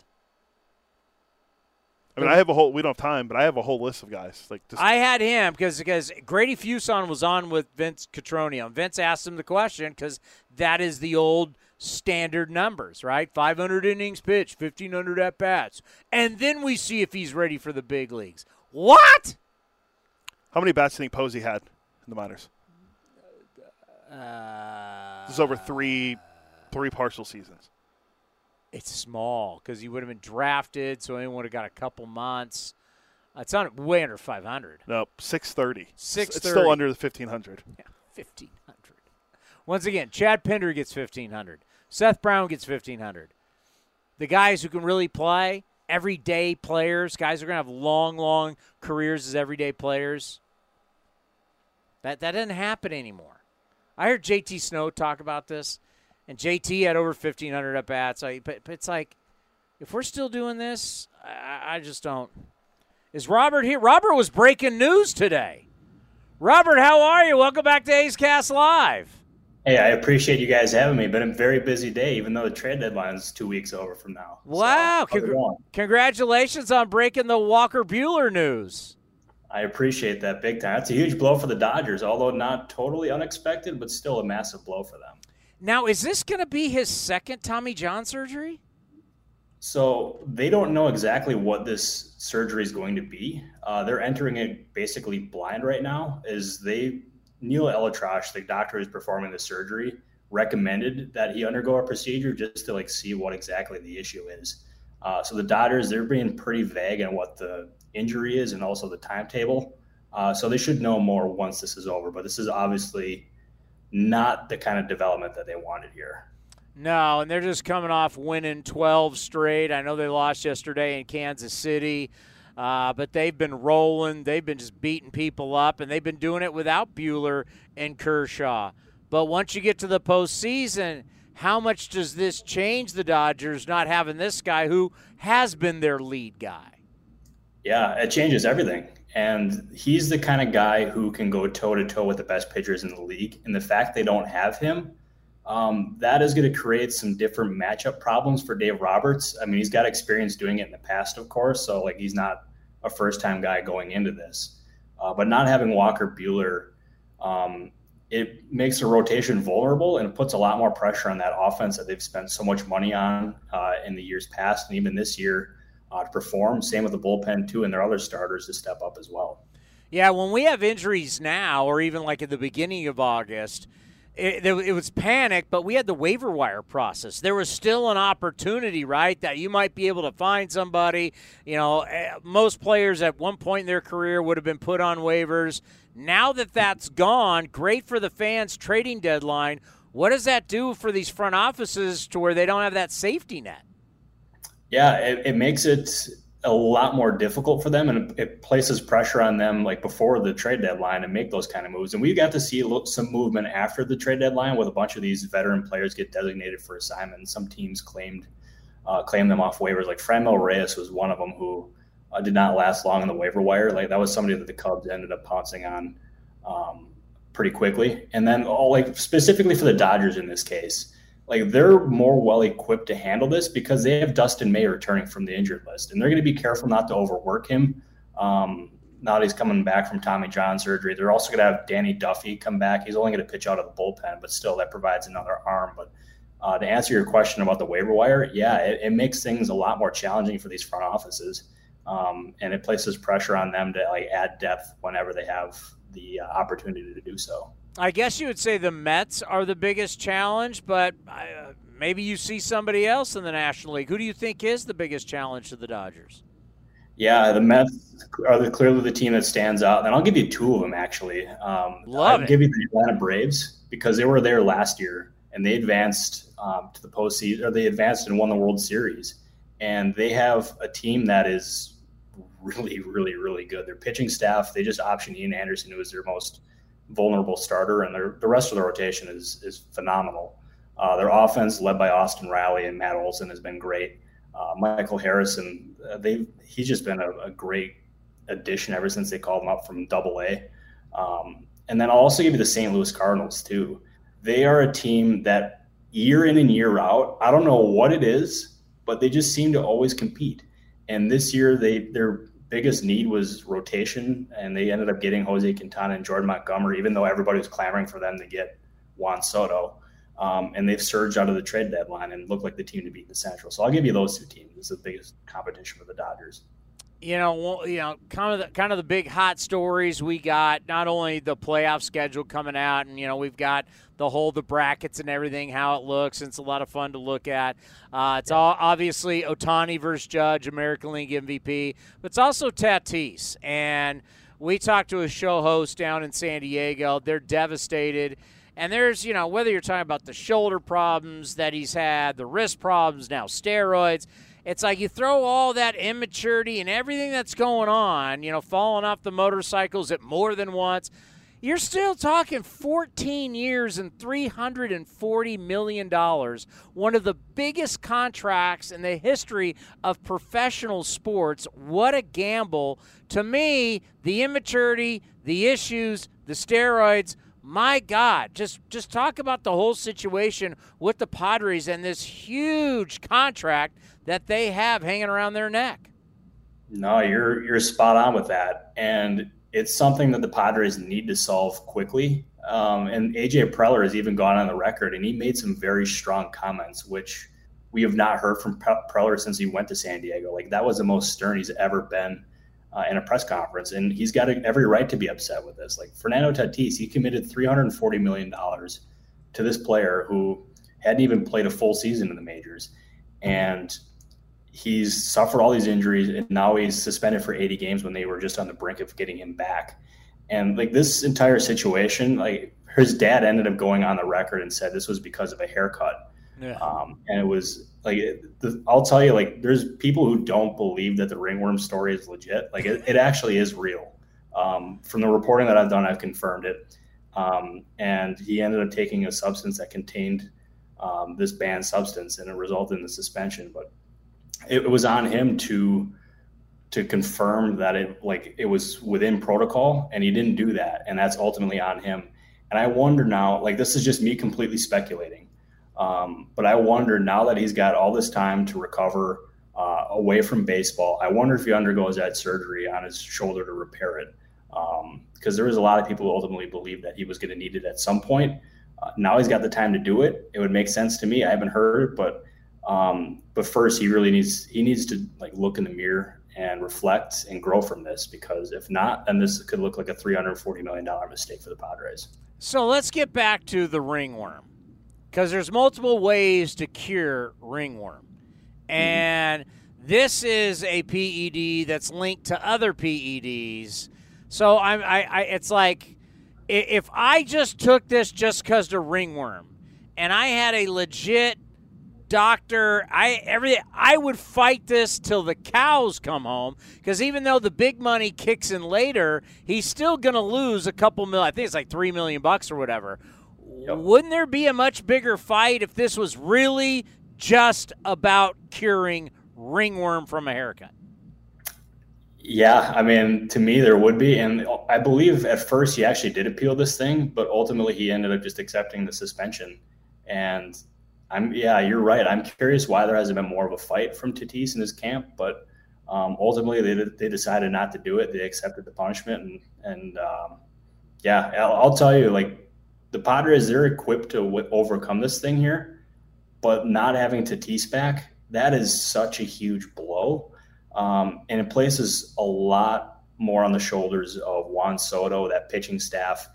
And when he eventually returns, or even before he returns, he's got to answer a lot of questions because players in that clubhouse, specifically Mike Clevinger and some others, they were like, "This is the second time he's disappointed us, and now he needs to like he needs to own up to it." So I'm curious to see how he responds to that too. Yeah, I'm almost. I know this would be a whole brouhaha with the players' union, but like for the Padres right now, you know they would love to take that 340 million, take it back, give it to Juan Soto, and add some money to it so they could sign Juan Soto. I just to make these huge commitments that we're seeing. I mean, right now, Mike Trout, bad back, we don't know. You know, Anthony Rendon, out for the year. It's been a dumpster fire. Just but but a way for you to get out of these contracts from a PED standpoint. I don't think they'll ever do it, but I know that from a business, it'd be like, okay, if you get popped for PEDs once or twice, I got to be able to get out of this deal because no matter what, he they're still going to owe him over three hundred million dollars, and it's just like, oh my god. Yeah, and you're right. It's I would be floored, and I mean floored, if they ended up rescinding this contract or voiding it because that would just be a legal nightmare. Yeah. But the fact that this has happened and the shoulder injury and the motorcycle stuff has happened, um, yeah, I, I, mean, if the like, I still think the Padres would do this deal just because Tatis is a he's a generational talent, and if you end up looking at what he did when he was healthy, that's what they picture him doing for the next ten plus years. So yeah, I still think they would do this thing, uh, even though there's been like this much gone wrong so quickly. Um, but yeah, I'll tell you, like this, this is another reason why. I mean, not maybe not like a perfect example, but the other guys you mentioned before, like Mike Trout, Anthony Rendon, even Albert Pujols before that, yeah. why we don't see these ten plus year contracts is they rarely work out. Um, Tatis's was different just because he was what 21 or 22 when he signed it, so he was going to be done or was going to be done when he was in his age 36 season. But yeah, I'll tell you, those are becoming a rarity, and I think Soto's is going to be the next. But after that, I don't know how many of those we're going to see. The press conferences look great, right? The unity and the GM and the managing general partner and everything looks great, and we're going to have this guy forever. it's just like they yeah. just they just don't work out. Or if you're Mike Hampton with the Rockies, if you remember, he just liked the school districts. It wasn't about the money or the years; it was about the school districts. Uh, I, I want you to weigh in. Everybody's weighing in on it because X amount of games to go. People want to talk AL MVP, Judge, Ohtani. Where would you go? This apparently this is a hot take because a lot of people are going with Aaron Judge, but I'm going with Shohei Ohtani with this. And this is not to discredit what Aaron Judge has done this season because he's been brilliant.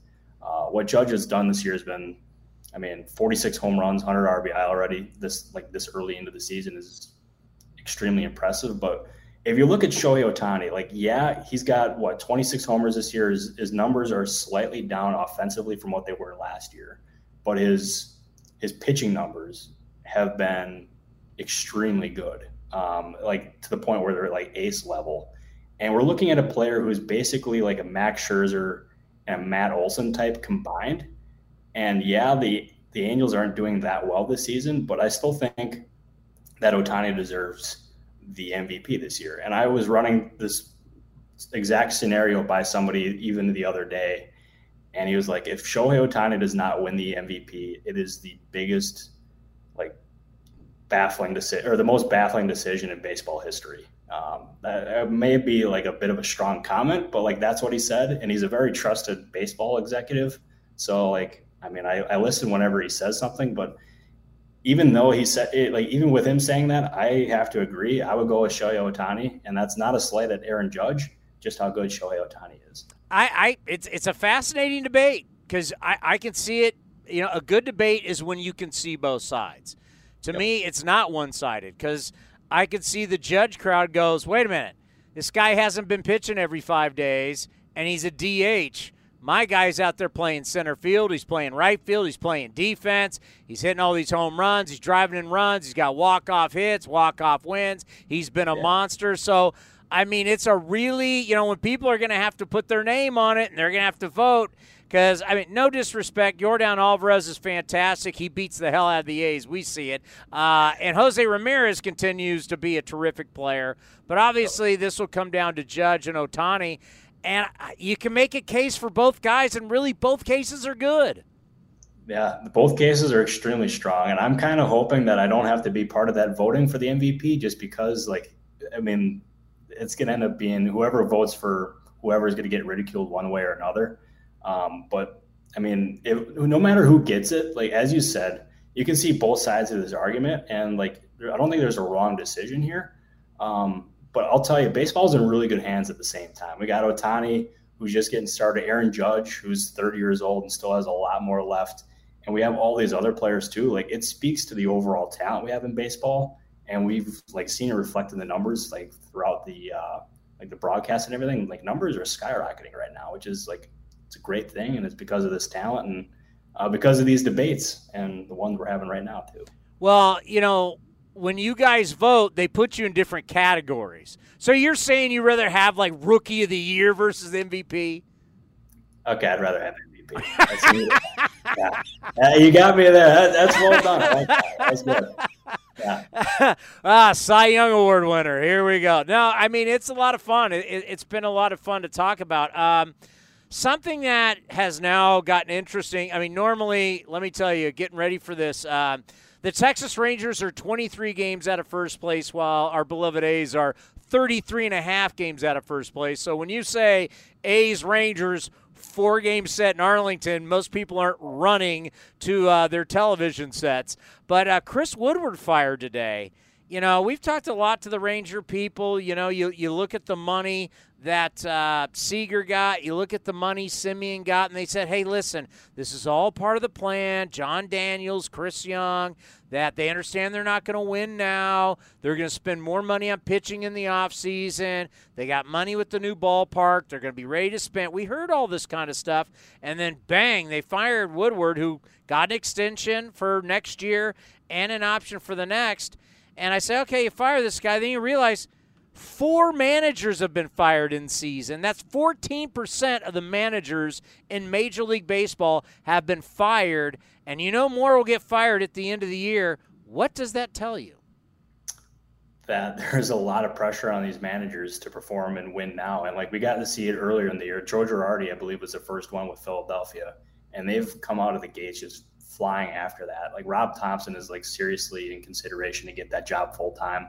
The Angels have been basically the exact opposite of that um, after firing Joe Maddon. I will say though, like the fact that Chris Woodward got this extension that you just mentioned, um, it it really surprises me that he got fired. And when the report surfaced earlier today that he was fired, I'm like, I stopped in my tracks. I was in the middle of a workout actually, and I was just like, hmm, like why why would they do this? And like even entering this year after signing like the for five hundred million dollars, they ended up getting Corey Seager and Marcus Semien. They knew this year they weren't going to be in a position where they were going to be able to like compete with the upper class in, in the American League. This was going to end up being a multi-year thing, and Woodward was a guy they identified as a person to do that. And ultimately they ended up having a, a change of heart like throughout the year with some of the decisions he was making and like some of the or the direction of the franchise that he wasn't going to be the guy. And i i think this what this does like obviously as you said this is a fourth manager that's fired now but it places a lot of pressure on this texas rangers front office led by Jon Daniels and chris young to get this next hire right because they've invested a lot in this roster hasn't performed to, to date so far um, and if they don't get this next hire right, then they could be on the jobs or on the on the market looking for jobs as well. Yeah, they love throwing this stat out there, the six and twenty-four in one-run game. So obviously there was something to that. Uh, before we let you go, you do a great job breaking stories, and a lot of fans always wonder, like, how do these guys do it? How do these guys know? So before you hit tweet, before what do you have to have? How many sources? How many people have to verify? Just take our fans through it when you have something like a Walker Buehler this is a breaking story. This means a ton in our sport. How do you go through that process? Yeah it's a good question. And it's something that it varies by the story is at the end of the day you ultimately want to have or you need to have in order to report something somebody directly involved and if you don't have that, then for me, I don't tweet it because I'm a huge believer that you need to be 100% confident when you report something. And like, there's people like in this case, or I'll even take you back to the trade deadline. There was a couple of cases where I ended up getting the Raisel Iglesias trade and also the Harrison Bader one. And I had heard those secondhand. And you end up getting, you text people who are directly involved and they could be like, yeah, or they could be like, no. And in that case, both of them were ended up right. I got them confirmed right off the bat, and then was able to send them. Um, but the reporting the stories thing, it's not as easy as people think it is. Just because you people think it's like a, a you wait for somebody to text you, but in reality, it's a year-round conversation that you have with sources that ultimately leads you to get that kind of information at the deadline or even in the off season too. Um, I'm learning on the fly here. I'm still only 26. This is actually my 10 year anniversary of being in baseball today. So I appreciate you guys having You got in at 16? In at 16. I created a random Twitter account talking baseball, and, and now here I am at 26. Did you have a driver's license yet before you created that? I actually did not. Wow. Yeah. That uh, by the way, your girl Jessica Kleinschmidt over there, she was uh, she was one of my biggest supporters. So I appreciate Jess big time. She's the best. No, she's fantastic. We're lucky to have her. Hey, you're a great follow. You're a great interview. Fansided.com. Always appreciate the time. Be well and let's talk soon. Let's do it. I appreciate you guys having me. Have an awesome day. Great stuff. Now, I'm going to ask do we have time to turn around that for pregame? Yeah, I already let Robert Costa know. Yeah, he's great. by Robert Murray on Twitter. Fansided.com. Thank you to Je- Jess. Actually, we've had him on before. Uh, it was like two years ago, I think we had him on. Um, and then Jess actually told me yesterday that she knows him, so she helped me get Robert Murray and Stephen Woods on actually, because I struck out on all of our Padre contacts. Uh, the only one I didn't reach out to is the great Bob Townsend. We're not bringing my brother on. Or our other guy. I don't think Bob Melvin wants to talk about uh, what's going on. I mean, I doubt Melvin wouldn't say no, but I wouldn't. I wouldn't use my Bob Melvin card right. Yeah, no. Um, hey, Bill Mel, you want to come on and talk about that taste? Hey, Bob, this isn't a text about me asking for tickets this time. It's actually something about a little more important. Yeah, let let let Bob breathe a little bit right now. We'll have Bob in the off season. You gonna play golf with Bob in the off season? Or if they go, you know, when they hopefully reach the postseason. I root for Bob.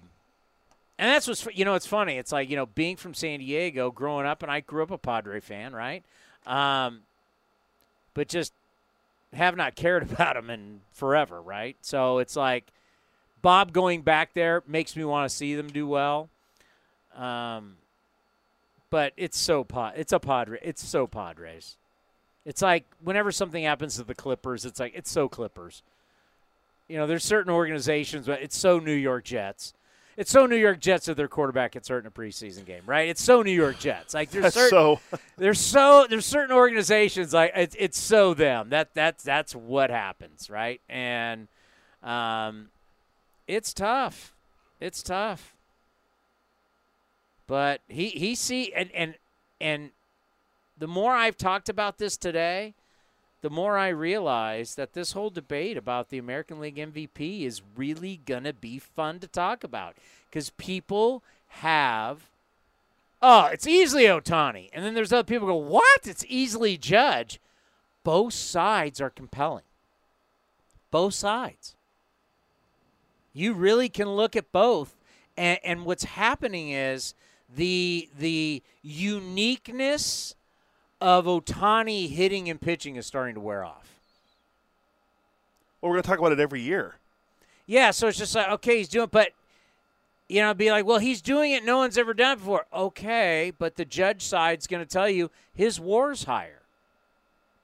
War's saying all around he's more valuable all around than Ohtani is a hitter and pitcher. Check his war. You guys all beat me over the head about sabermetrics. You can't take it back now.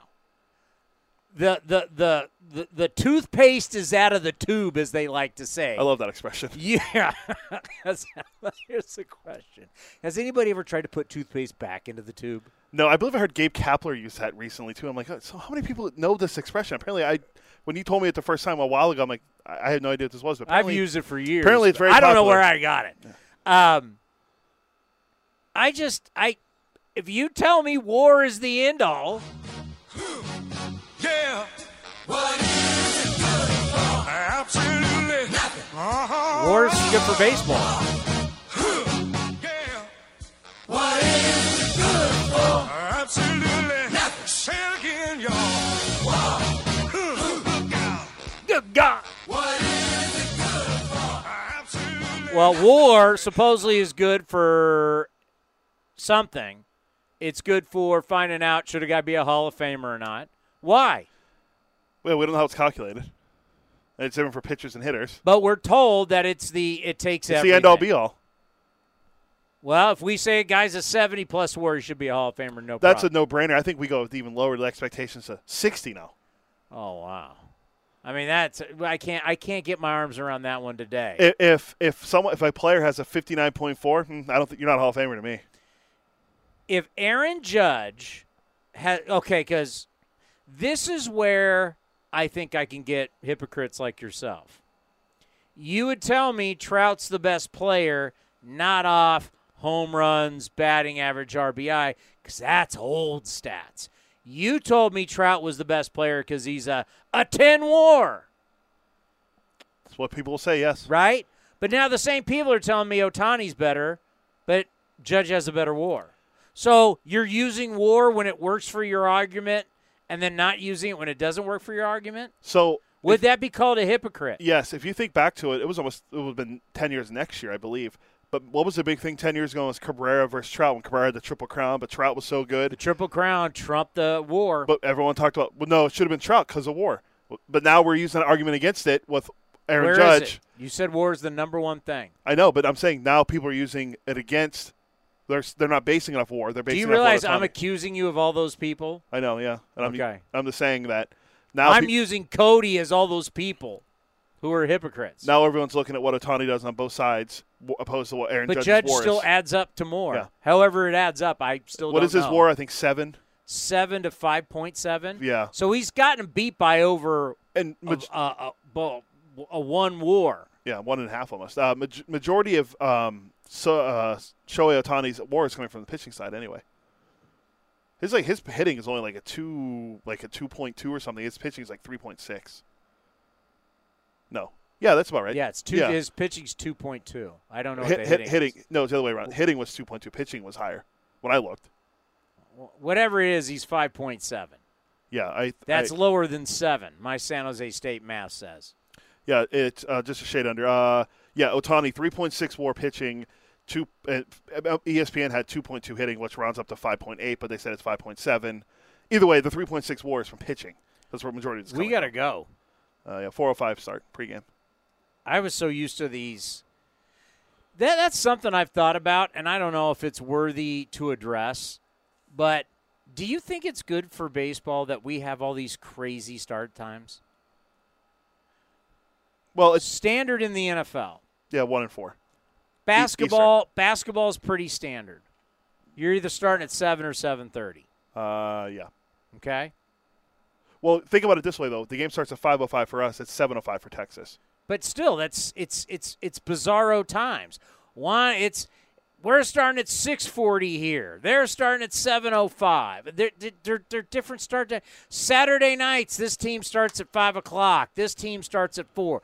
The start times in baseball, I can tell you, I get this packet every day. The start times are all over the board. Yeah, there's a one oh seven. And I'm not talking about time change. I'm talking about okay, in your time zone, you start at seven o'clock. Well, people in their time zone, there will be at six. We start our home games now at six forty. We used to be at seven oh seven. Yeah. The start times are all over the board. One Some teams play at six o'clock at night on Saturday, their time. Other teams play at four. Some teams at we'll have games that are twelve thirty-five. Our start times are all over the place. Uh, Is that good? Most likely not. And we'll end on this because you're talking about time. Yankees Red Sox last night. How long was their game? Five hours and 30 minutes. Cut that in half almost, or more than half. 250? Two hours and 15 minutes for Yankees Red Two Sox. hours and 15? It was tied for the shortest game in the rivalry. Was it rained out? Uh, no, since uh, they played a two-hour, 13-minute game in 1994. There was also a 2:15 game back in 2018. All right. When you have national games that they're nationally promoting, have you noticed they always start at the same time? Sunday night baseball always starts at what? 407. Why do they always start at 408, somewhere in there. Why do they always start at that time? Every Sunday night. ESPN sets it. Because they want to condition you that Yeah. Sunday night baseball. And by the way, what they do last night at MLB Network, they played the National. They have highlights, and all of a sudden, four o'clock hits. It's Sunday night baseball. ESPN holds, uh, holds the rights. Boom! It's off to the National. It's like, well, that was on, that was on the other night too during the Field of Pe- Dreams games. Peacock games now are all the same on Sunday morning, Sunday night baseball. Why can't we say every single team start at this point every single night? If you're playing a day game, this is when you start. I don't disagree. Some with you. consistency on the start times. None of this. This team plays at six o'clock on Saturday night. This team plays at five. That team plays at four. Hey, I mean, we've seen three o'clock starts on a Saturday. What? Yeah, the- They're all over the place. The times are all over the place. La- last week when we played the Giants on Saturday, the game started what 4:05. What? And it was no consistency. Yeah, no fireworks either. It was just a, Put it this way, my my wife, who is a baseball wife, right? She's always like, "What what time's the game today?" And I always like, "Well, it's I mean, our games are always different." yeah, it is. It's true. I mean, why not some consistency with the times? You don't see the Warriors playing or hockey playing or these bizarre. Very random do they play non. Ho- sorry, hockey's national TV game on when it was on it uh, when they were on NBC. Always started at what time? 12:30. Boom. Thank you for listening to A's Cast Live. What a great show we had today. Uh, guests were fantastic. We want to thank Stephen Woods, co-host of Ben and Woods in San Diego on the Padres flagship. Sarah Langs from MLB.com and also from MLB Network, and Robert Murray from Fansided.com, and Jessica Kleinschmidt for helping you out today. She a- she carried you today. That was a big help. She carried you. Coming uh, up next, we get you ready for A's baseball. A's Total Access brought to you by Chevron.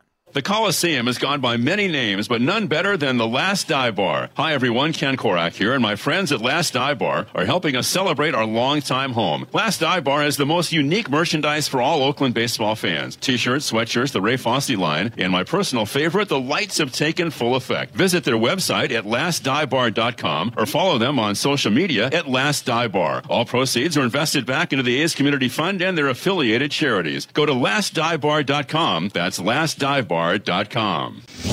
This has been a presentation of the Oakland Athletics.